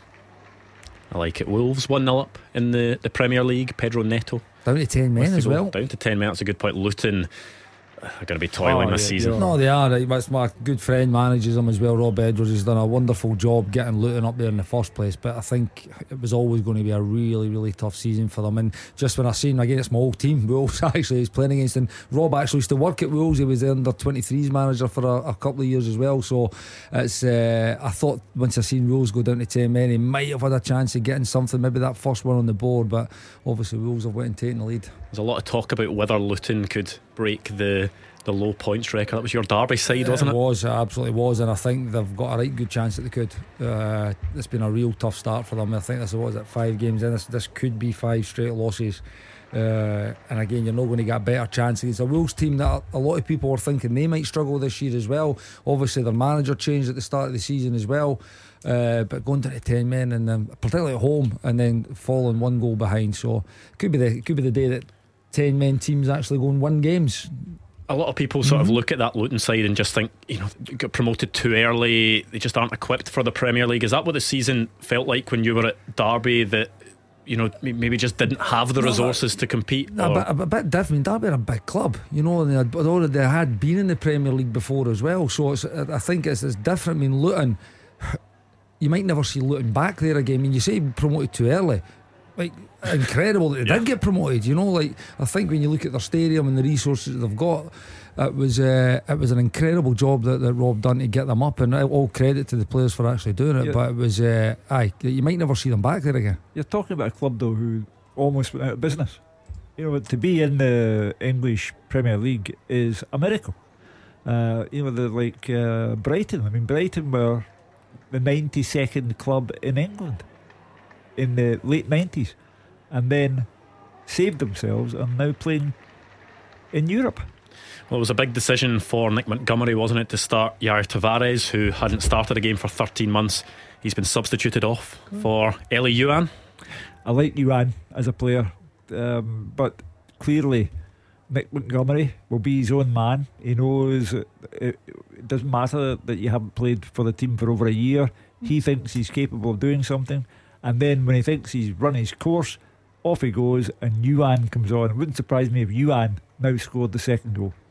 I think uh, a player that used to play in the Scottish Premierships had one of those days where he scored at both ends. Harry Clarke, remember him? Oh. He was on loan at Ross County, and then Yeah. Hibs. He scored it at both ends for Ipswich. Today, Kenny Miller with a guess on the, Nah. the Who Am I? No, It was, a, it was a, it was a bit of a wild guess to be honest, but I think, I think he ticks boxes, but Yeah. no, no good. I tell you what, I'm seeing a lot of answers come in, and I don't think I'm seeing any correct answers so far. But you, you always know it's a good one when there are loads of different wrong answers, when people are just sort of, you know, plucking Well- names from wherever, taking one bit of information. A quick reminder I played alongside John Barnes and Steven Pressley. I've been managed by Howard Kendall and Walter Smith. I won domestic cups in Scotland and England. I also scored four goals for my country, but none of them in a competitive match. Let's do some of the answers coming in on Twitter. Running Bear says Gordon Strachan. No. Mark O'Neill said you put your pen down there. Was that one of your Yeah, guesses? It was not. It was not. I was just scrubbing at my wrong answer there, actually. Uh, Mark O'Neill says Paul Rideout. I can see why, but uh, remember no. him? Stevie Black says James Beattie. No, And one final one, James Fullerton has gone for Rod Wallace. don't bother. Yeah, plenty, plenty of different wrong answers. This is going to test Yeah. the, the listeners at home, but you know what? They they always find a way. They always find a way of getting it. I've got faith that there will be uh, some correct answers in there. We'll get back to that in a bit. There hasn't been too many goals really in the, the second half around the grounds. There is a, a hat trick for Jordan Rhodes. We were just talking Yeah, about him earlier incredible, on. 4 0 up against Reading. Now Scores Blackpool. goals at that level, doesn't he? He's he's been absolutely terrific. Um, moved about a little bit, but still finds the back of the Some net. big money moves as well. You think Still uh, finds the back of the net. Middlesbrough and Norwich and then Blackburn he had some big, How big old is money he now? moves. Jordan will be Be what, 34, maybe 30, 34, 35 maybe?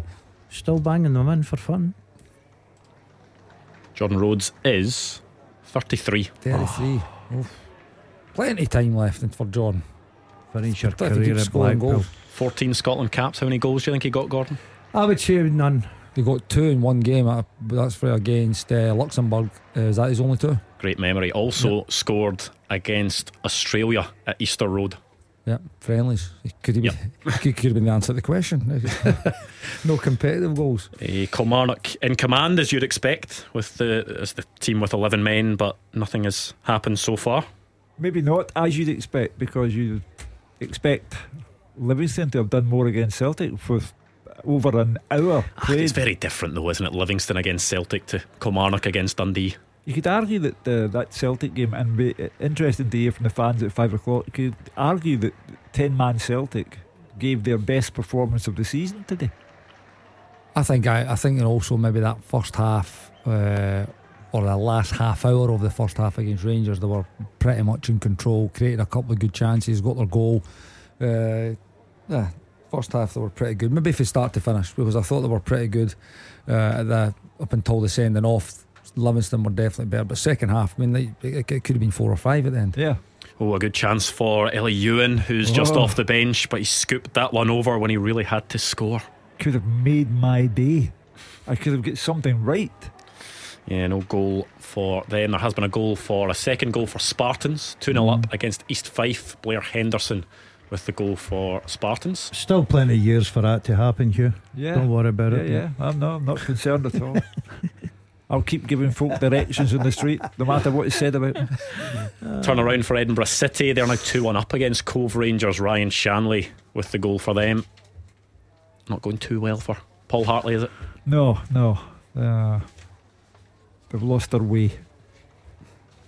Yeah, I mean, Edinburgh City are the team sitting bottom of the table as well with no points. So this would be their first points of the season, their first win of the season. If they could hold on, they still wouldn't leapfrog Cove, who are second bottom with five points. But Edinburgh City really need to spark themselves into life. Six defeats on the bounce, 16 goals conceded, but they've shown a bit of character so far today to get Just back into that game. Just shows you when you change your name, doesn't always work for you. As all managers always say, it's a long hmm. road that has no turning. Yeah, not heard too much from the SMiSA Stadium from Fraser Wishart in the second half so far. So it sounds maybe as if St Mirren are just uh, aren't being troubled too much by Hearts or holding on to their lead well. Uh, it's a troubling and puzzling one for Stephen Naismith and Frankie McAvoy, you know, because it, Hearts are just not winning league matches. You know, that they, they did win last weekend, but that was their fourth win in 16 league matches. I mean, it's not as if they've had a terrible start to the season. They were fifth going into things today. They had two wins from five, so they- they've maybe not been as bad. Oh, Gordon Dalziel has just got the teaser. Oh, Wow. there you go. That's impressive, mate. Yep. innit? Absolutely. There you go. Guess. Thank you very He's, he is surprisingly good at these. Oh, I was Although, going- although the one thing we always need to check is Well, uh, see, see, that in the, man will see, in tell the, you. see in the couple of minutes before he wrote that down, was he on his phone at all? Not at all. Oh, right, okay. Not at all. I was actually going to go with him as well. That was my next one. His brother. I will take you down a peg or two and say that there have been a couple of correct No, answers on no, Twitter, so you're not you're not the quickest.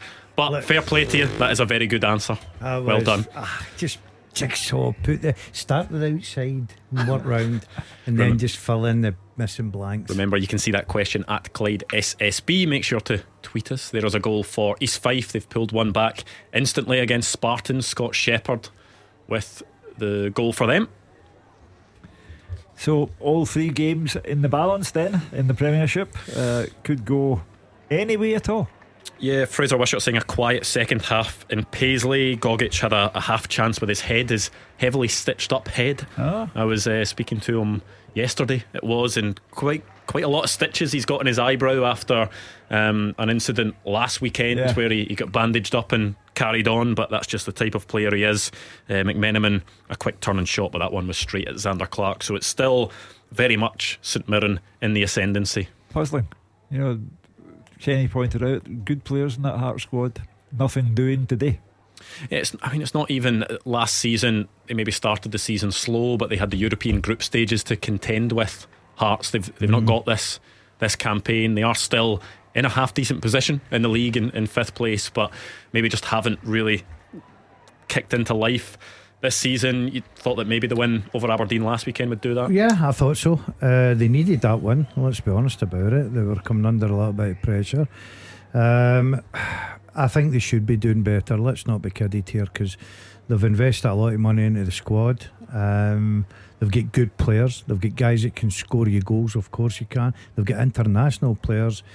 Um, they're not. They're not. Um, they're not performing to their best just now. They need to turn the corner very quickly because you know that Hearts have got a big home support and a travelling support, and if you're not doing well, Well, they're, not- noisy, aren't they? Yeah, they're very, yeah, very they're- noisy. They're not shy.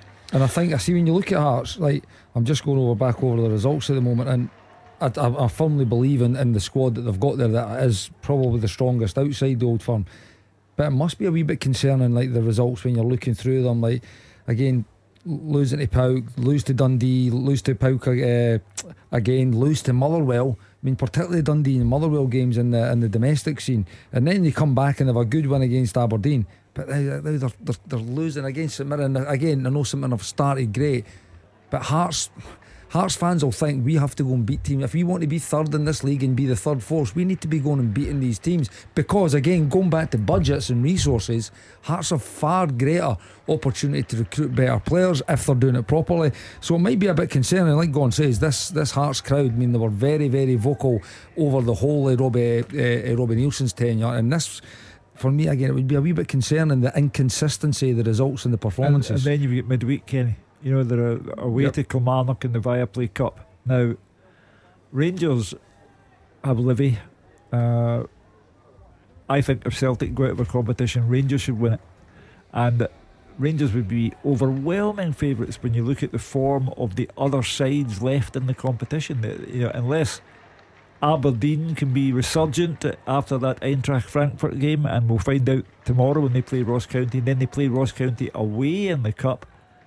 But the Hearts fans would be expecting to find their team in the last four of the competition. Best spell of the match for St Johnstone against Hibs. David Marshall busy. He's had to save one on the line from Considine after a corner, and then he had to punch another one out for a corner as well. Almost a Dundee goal as oh. well. The 10 men of Dundee. It was Bakayoko again, this time a header from a free kick, but that one was tipped over the bar by Will Dennis. So a bit of action happening. Dundee looking as if they're doing not too badly with 10 men. Well, I had two beat the pundit wins this week, Wednesday and last night. I'm now hoping for a Kilmarnock goal at Dens, and it'll be a clean sweep. Well, I'm Not, on not a bad week for Hugh, would it I'm, be? I'm on his heels because I had two good wins.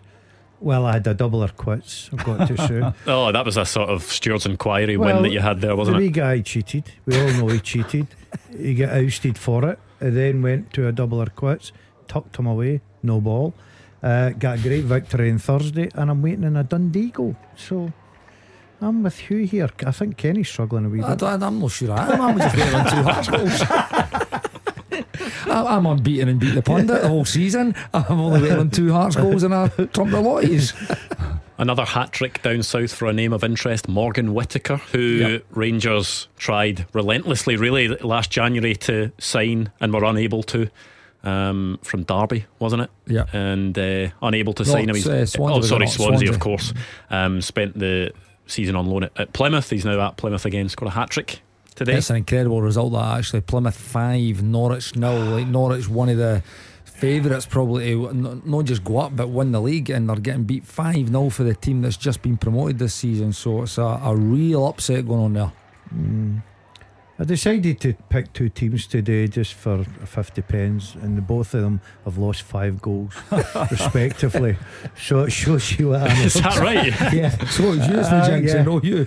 Norwich and uh, the other ones, Plymouth, were beating. No, no, it's Reading. It's Reading. Reading, Reading, Reading, Reading. Blackpool, Reading. please, Blackpool, please Reading. gamble responsibly Yeah. out there. Yep. Oh. Uh, triple change for St Mirren. Uh, Stephen Robinson looking to freshen things up. Alex Greive, Mikael Mandron, and Caolan Boyd Munce coming on. Olasanya, McMenamin, and Baccus coming off. But that maybe is the difference for St Mirren this season that they do have good options off the bench. Alex Greive has already scored a couple of goals this season. Mikael Mandron has maybe surprised a few just you know with the way he started at St Mirren after being at Motherwell last season. And Caolan Boyd Munce, who was initially brought in in January with a view to really kicking on this season, and he's looked pretty tidy in midfield. So. Stephen Robinson will be happy with the, the options he's got off the bench. There was also a, a Mitov save from Elie Youan. I think that's important now. Um, everybody talks about the strongest starting 11, but nowadays, with the amount of games and especially with the time added on in VAR as well, to have a good bench, to have players that can come on and make a difference, make an impact, change games. Um, you know, I'm not just talking about forwards, I'm talking about defensive midfield players, I'm talking about defenders. Um, when you're maybe leading away from home and you need someone to get in there and just steady the ship.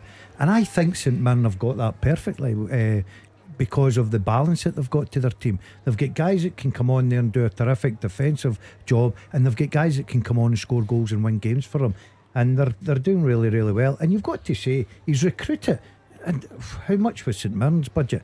So, uh, It wasn't a great deal, was it? So it's been good management. First chance of the game for Hearts. They've taken their time. It was Frankie Kent's header from Kingsley's corner.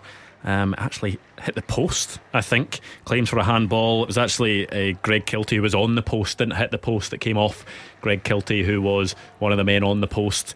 Uh, some claims for a handball, but Fraser Wishart saying it definitely hit his stomach. Well, sign of life. Long way to go. Could That was still taking get their time up. We must be a good, what, 65 minutes into the game or so, Yeah. and that's the first kind of any real chance for Hearts, which is no.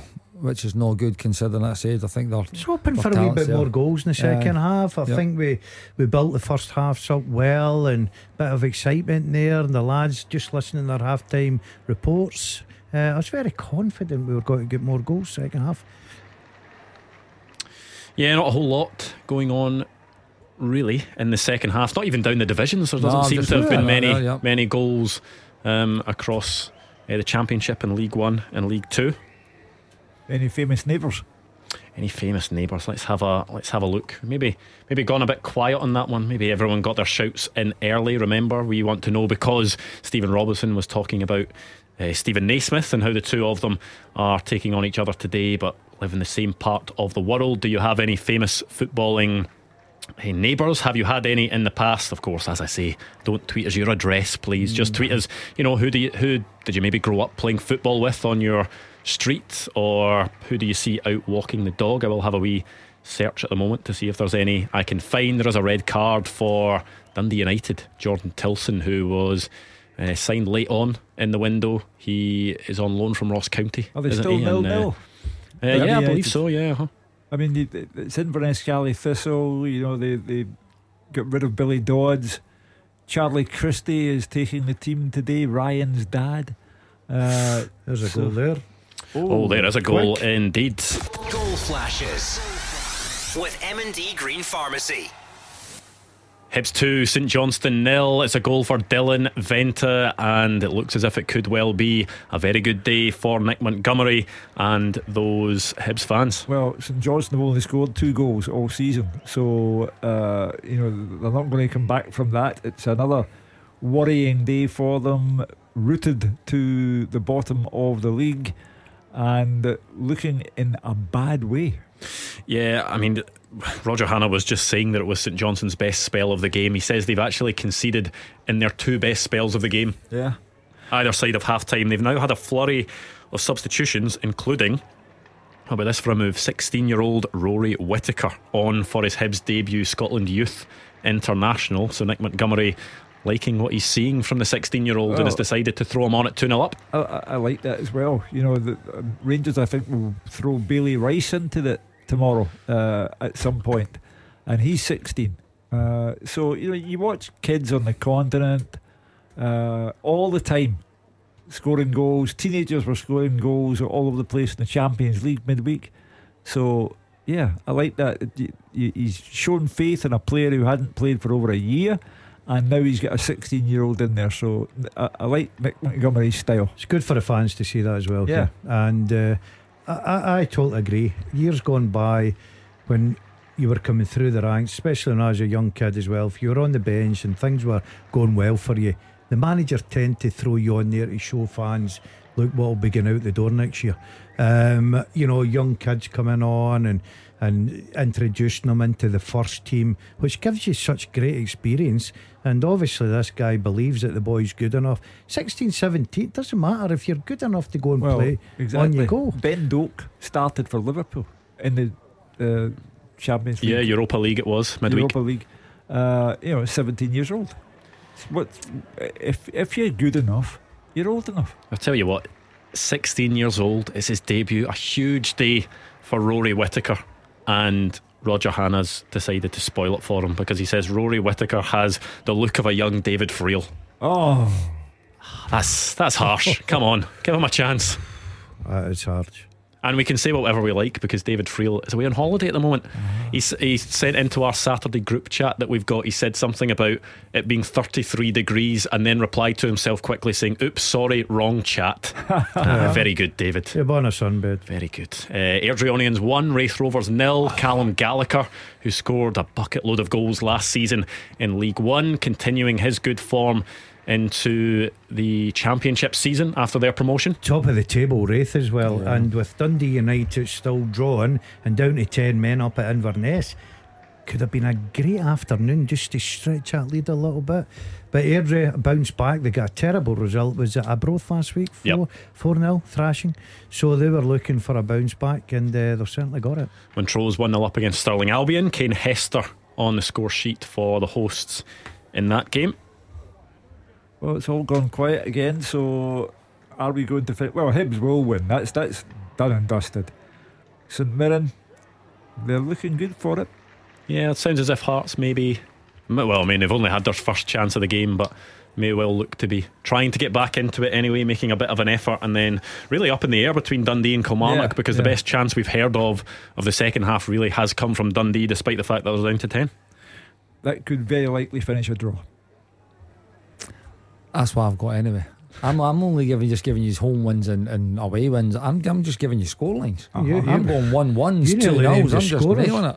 I, You thought, need- I actually didn't name the scorers. You never give me a chance to That- actually get that Uh, out. he's the that's, subs that- that's the tactic of, of these two is they just go as vague as possible. Yeah. They'll go may, may be a home win just so that they can kind of just twist it if it doesn't go their way.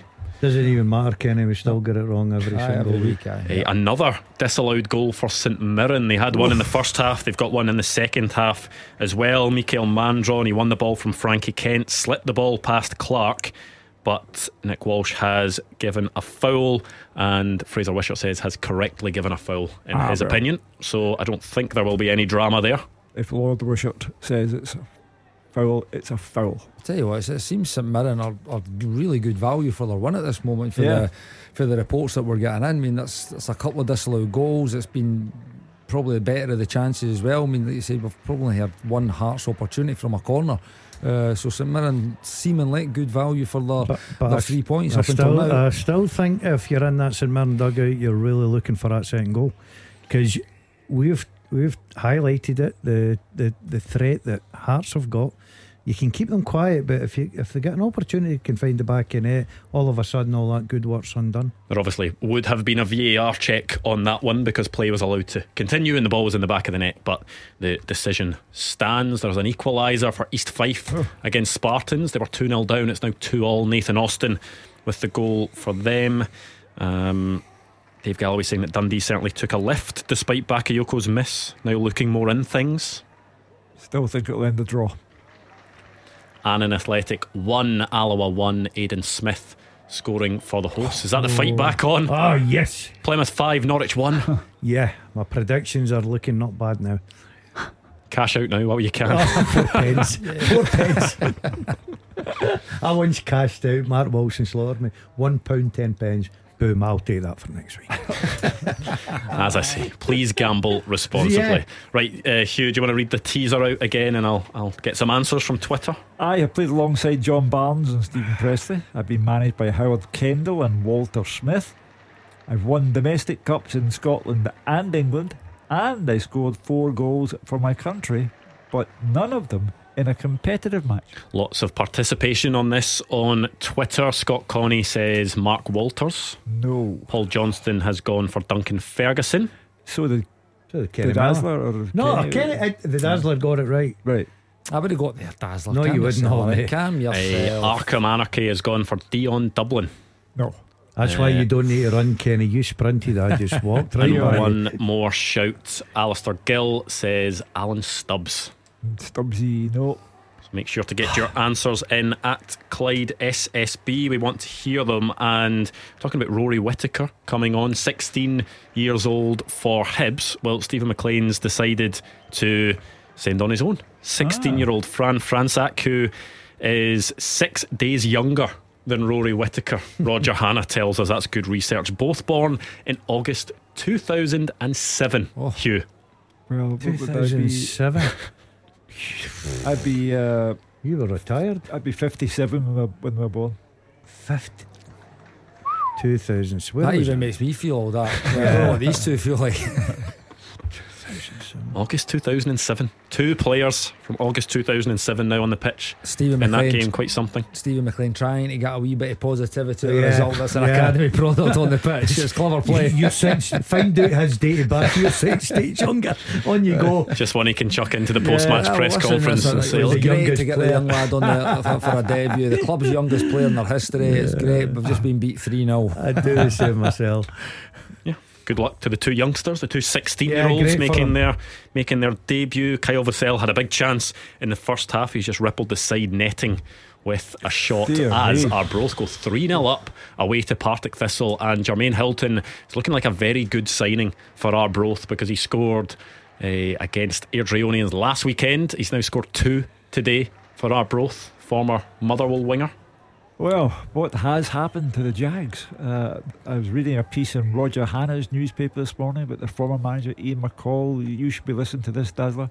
He's getting married at the age of 59. Oh, Collie, give me a phone. 0141951.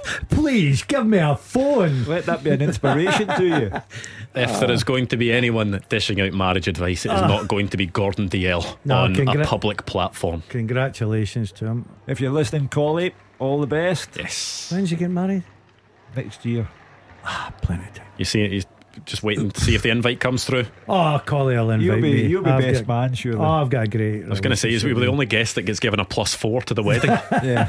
I'll, I'll bring my other wives and just fill it up. There you go. Happy days. It just shows you still time for my number four. Here we go. This is why we employ Roger Hanna. The week Whittaker and Franczak were born, Kenny scored for Celtic against both Falkirk and Aberdeen.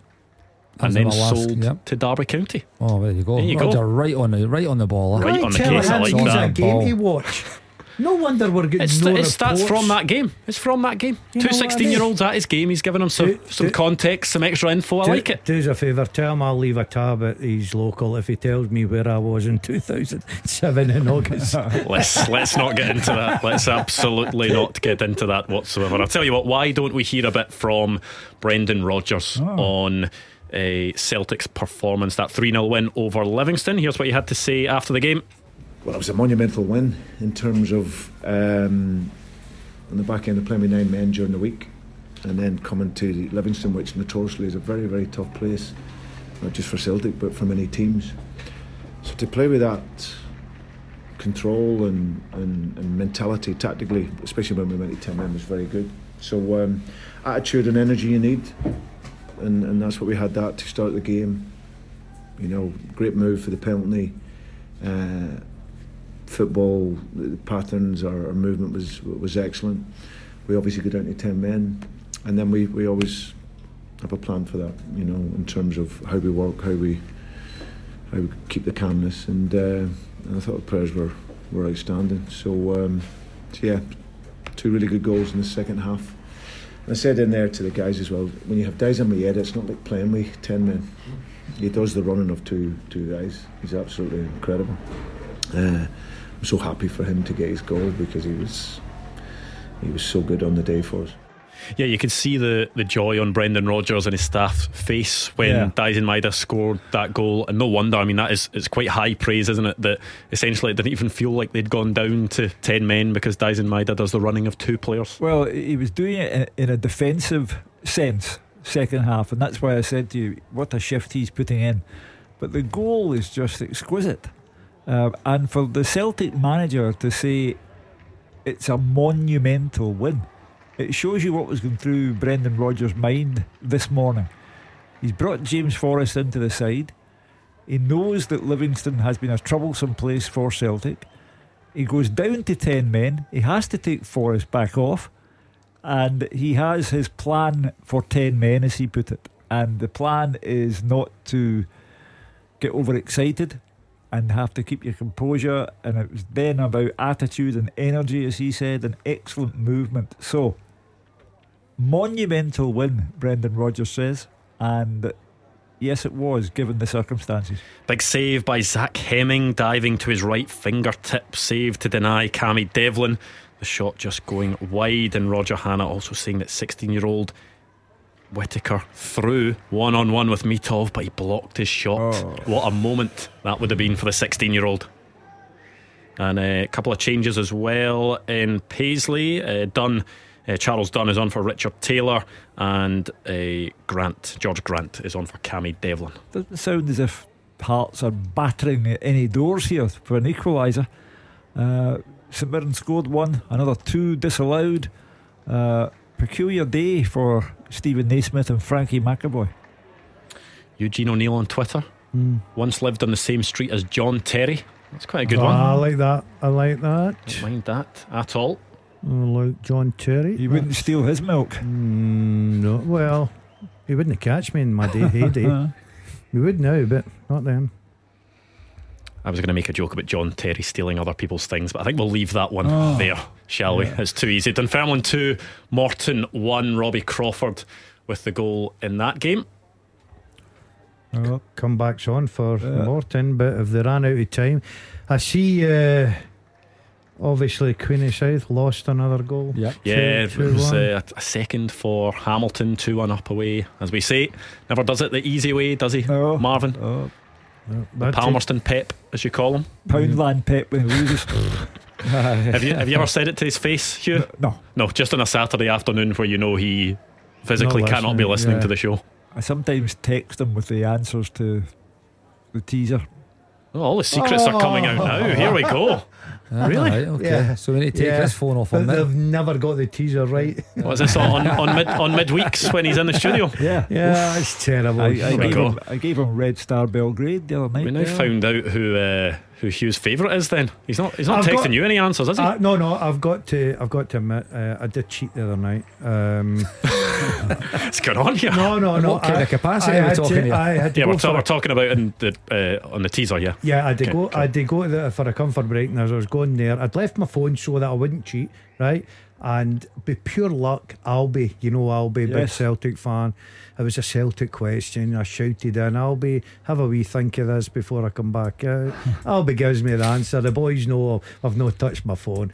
Wait at my time. and now he's just admitted it live on the radio. He's told everyone now. So oh, Wilson's like, "Ah, that's brilliant. You're not allowed to say that word, all right? ah, you're banned. oh, so it is. Hearts, Hearts pushing forward, but St Mirren defending well. Uh, the Devlin shot has been their only chance of the second half, really, so far.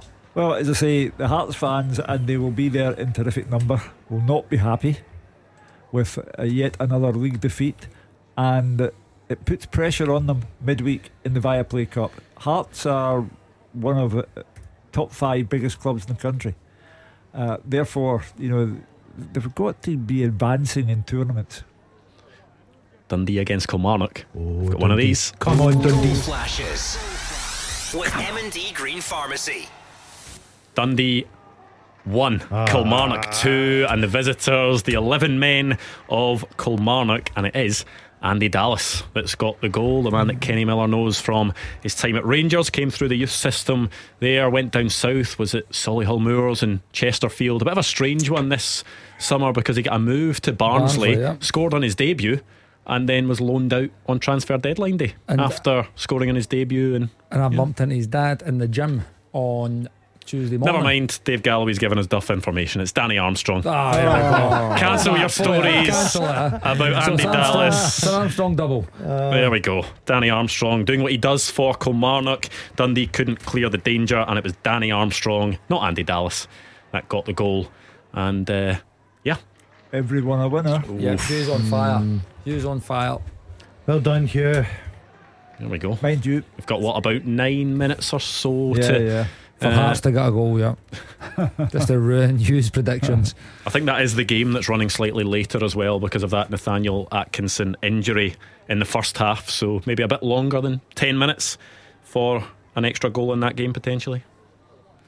I I'm think just that'll be that Kilmarnock done now. I think they've got the man advantage, they've got the goal advantage. I can see them hanging on now for a for a win. Uh, the question is, can Hearts can Hearts have any kind All of right, only nine minutes to go actually. So it's, Yeah. it's running at pretty similar time Certainly, to the certainly Kilmarnock a game. brave prediction there from Kenny. Um, that's it, done now. Can see Kilmarnock.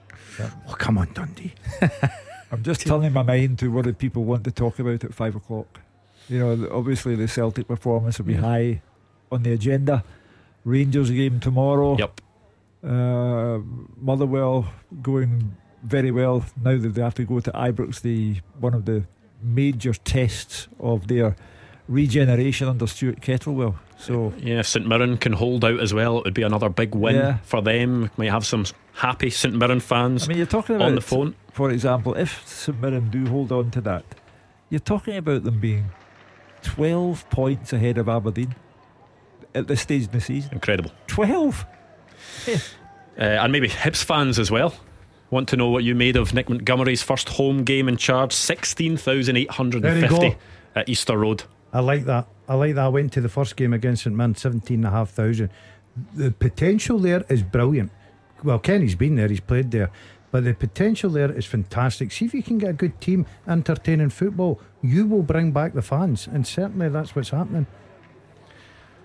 Talking of famous footballing neighbours, of course, we're asking you to tweet at Clyde SSB if you've got any because of that link between Stephen Robinson and Steven Naismith up against each other. We had Danny McGrain for Hugh Keevins, we had Bobby Charlton for Gordon Dalziel. Ashton Rhea says, I had Edouard and Griffiths as neighbours, one on each side when they played for Celtic.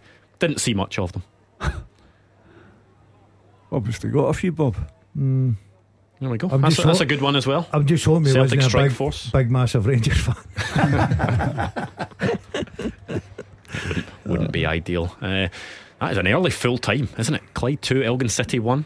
Um, I suppose with VAR stoppages and whatever else in the Premiership, it does seem like quite a an early finish, but a good win for Clyde against Elgin City. Games used to finish at this time. Yeah, that's a good point.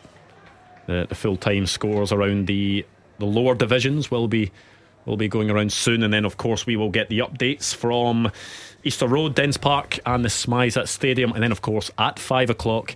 It's your turn. We want to hear from you. 0141 951 1025. What have you made of your team's performance today? As Hugh was saying, Celtic fans, you must be delighted with what you saw from your side, especially after going down to 10 men as well. Hibs fans, maybe you're excited about the new era. And Nick Montgomery uh, looks as if it could well be a good win for Kilmarnock against Dundee. St Mirren looking to hold on against Hearts, of course. Two big games tomorrow Rangers against Motherwell, Aberdeen, and Ross County as well. So let's hear your thoughts 0141951 1025. And what a time to score for Cove Rangers. It's an own goal, Callum Crane, and it's 2 all. So Edinburgh City looking for their first points of the season. It looks as if it will just be one point that they'll get. That's a sickener for them. Um, you know, so close to getting the first three points. You got a goal there? No, no, no. Dunfermline 3, Morton 1. And it's Michael O'Halloran with the goal. However, Hugh, let's wrap this up before we get the full times from the Premiership games. The second half teaser. With the Scottish scottishsun.co.uk slash football for the best football news and opinion online.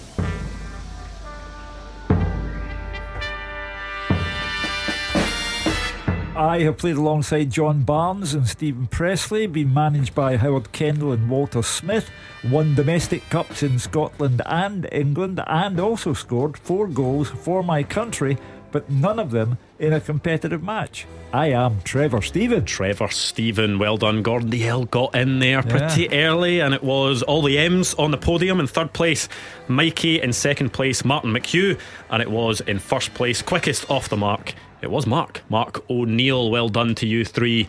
Great knowledge. Yeah, great Uh, knowledge. Talk us through your logic. How did you? I, I actually, w- once Kenny showed me Duncan Ferguson, I sort of went round that, you know, Liver, um, Everton, Rangers, Walter Smith, England. I was thinking of Gary Stevens at one point, and I thought, I'll stop you there.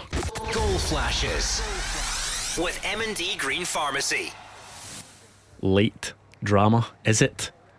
St Mirren. Two Hearts nil, and St Mirren are going to wrap up all three points. Alex Greive has scored, however. The VAR review with M&D Green Pharmacy. It will be checked for a potential offside. Alex Greive has, has done well off the bench this season. He's got a couple of goals already. That's why I said to you earlier on today when Matt O'Riley scored for Celtic and Gordon thought there was something not right. And I said to you then, you never, every time a goal is scored now, you're never certain it's going to hmm. stand. what's Wisher saying quick? Well, still nothing yet. Would you have hated that, Kenny, having to sort of stop yourself celebrating? You know, I think. Uh, if, see, for offside, you kind of half got a wee feeling, but if it's a close one, like you would have been away, you're in the crowd by this point. you're in the crowd, particularly for Alex Greive scoring what would be the winning goal. You know, that would be it. It would be points in the bag, and St Mirren would be off to an incredible start to the season. Listen, they might still hang on for the one, even if it's if it's chopped off. But uh, aye, it's it's no ideal. It's no ideal. Yeah, it was a deep cross from Scott Tanser, headed down by Greg Kiltie, and Alex Greive was there two yards out. Fraser Wishart saying it was hard to tell Oh, where oh, he's from. they're so, all sitting in to be fair, it's, it's hard to tell when you've got. You, you can't really tell when it comes to the lines and you're watching on TV and they've slowed it down and stopped it. It's pretty hard to tell. Still being checked though, so you would tight. imagine it's a pretty mm. tight one. It's a great view from St Mirren's stand. You see both ends brilliantly. You should right, be- should be on the ball. If you know on the ball, It, it would be really worrying if you couldn't see both ends. Yeah. Yeah, but what the offside? If you know football, you're not watching the ball. You're watching the movement. Then you know right away that's offside. That's onside. Wishart, as usual, his PFA badge on. I'll sit in the fence. Non-committal. Don't want to upset MD. I think you're being harsh. I think it's it's very very tough to tell. Well, But I we'll mean, see. It is still being checked, so I'll tell you what, this it must be a very tight one. But still no update from Fraser yet. I'm going to go offside. That's oh, Dundee United late goal there. Big oh, goal. 10 men of Dundee United as well. Inverness nil. Managerlessness. Inverness nil. Dundee United one. Chris Mochrie with the goal in the 93rd minute. I tell you what, I, I, I think Fraser's feeling the pressure of he you guys because he's he's now said gut feeling is oh. goal. Oh, oh, please be offside. But the thing is, he'll, he'll know before us, so he could he could just say gut, gut feeling is goal when he know, already knows it's a goal. But you know what? We'll give him the benefit of the doubt. He says gut feeling is goal, but still, still no confirmation yet. This is a long check, so this game will. I'm going to say offside. That's Fraser Wishart, Fraser wanna Wishart, wish. I hadn't said that. No goal. It remains 1 0 to St Mirren, and it means there will be time added on. You know what? We've got to give him credit. He, What for? Been hims- wrong- been Ah, he- look, he put himself out there. You pressured him. He decided I know, to. he balled it, didn't he? he crashed. But look, no goal. It means that there will be a bit of extra time added Oh, on to yeah. this game because of that stoppage. And um, yeah, Hearts still have a chance of the- nicking a point here. Be the ultimate sickener for St Yeah, it Mirren. really if, would be. If uh, anything happened now, because they've had the ball in the net once, but counted. Three times that didn't count. And, you know, we're into the dying minutes of the game. It'd be a, a real blow if they didn't get all three points now. Have you been keeping track of St Mirren's disallowed goals today? Three. Three, that is yeah. now. Yeah. Hughes just told us that. Well, let's get. Just wasn't listening. Huge Wasn't news listening. update. He does it. You know what? I was too busy getting a full time report from Roger Hanna at Easter Road. What's happening, Roger? Hibernian 2, St Johnstone nearly learned the lyrics to the song through the week, Andrew, and now Nick Montgomery's brought his own bit of sunshine on Leith with a victory in his first home game in charge. A goal in either half from Lewis Miller and Dylan Vente gave Hibs a back, back a victory and four points from two games for the new boss, but the defeat has left Steven MacLean St Johnstone rooted to the foot of the Premiership table.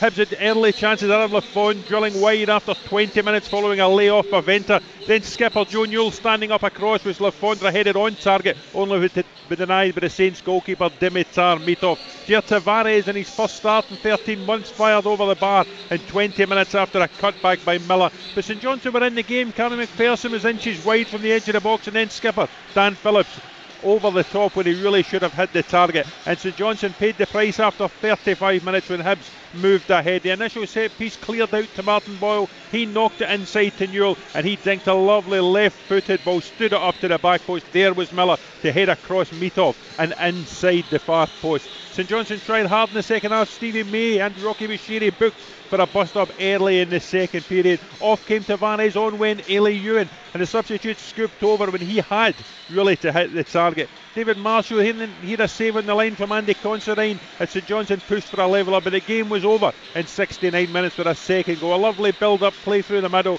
Le Fondre little pass round the corner and freed Vente into the box, and he guided a low shot past Mitov and into the corner. There was a flurry of substitutions. Hibs sending on Rory Whittaker at 16 years and one month for his debut. St Johnstone responding, sending on Fran Franczak, who's six days younger than the Hibernian teenager. And what a moment it would have been for Whittaker, freed in the box by Boyle, only to be denied by Mitov. There was no denying Montgomery's Hibs though. Hibernian 2, St Johnstone nil.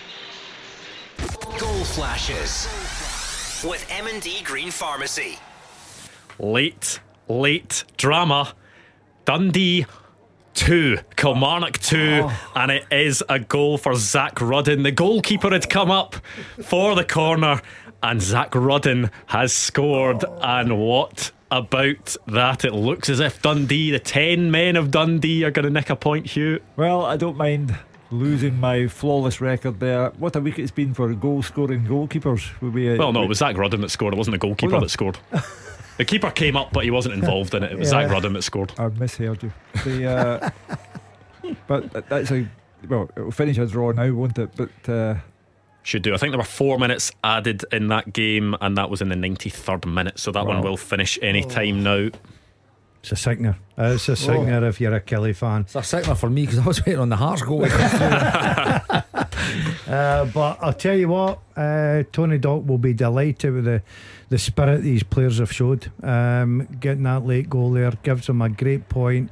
But Derek McInnes, oh, it'll be a long night. I mean, it was Kilmarnock that did it last week. They came, it was 2 0 down, they were, and managed yeah. to, to get the draw, but they're on the, the receiving end of a, a late, late goal in that game. Tony Docherty and the Dundee fans will be absolutely delighted. I think there were six minutes added in Paisley as well between St Mirren and Hearts. There were VAR stoppages in that one, so we'll see if there is any late drama in that game as well. But just um, just hearing that full time report from Roger Hanna. Hibs fans will be hoping that this is the start of something special. Yeah, it's a great start. Uh, four points out of the possible six. If you're being greedy, it should have been six out of six for the new manager.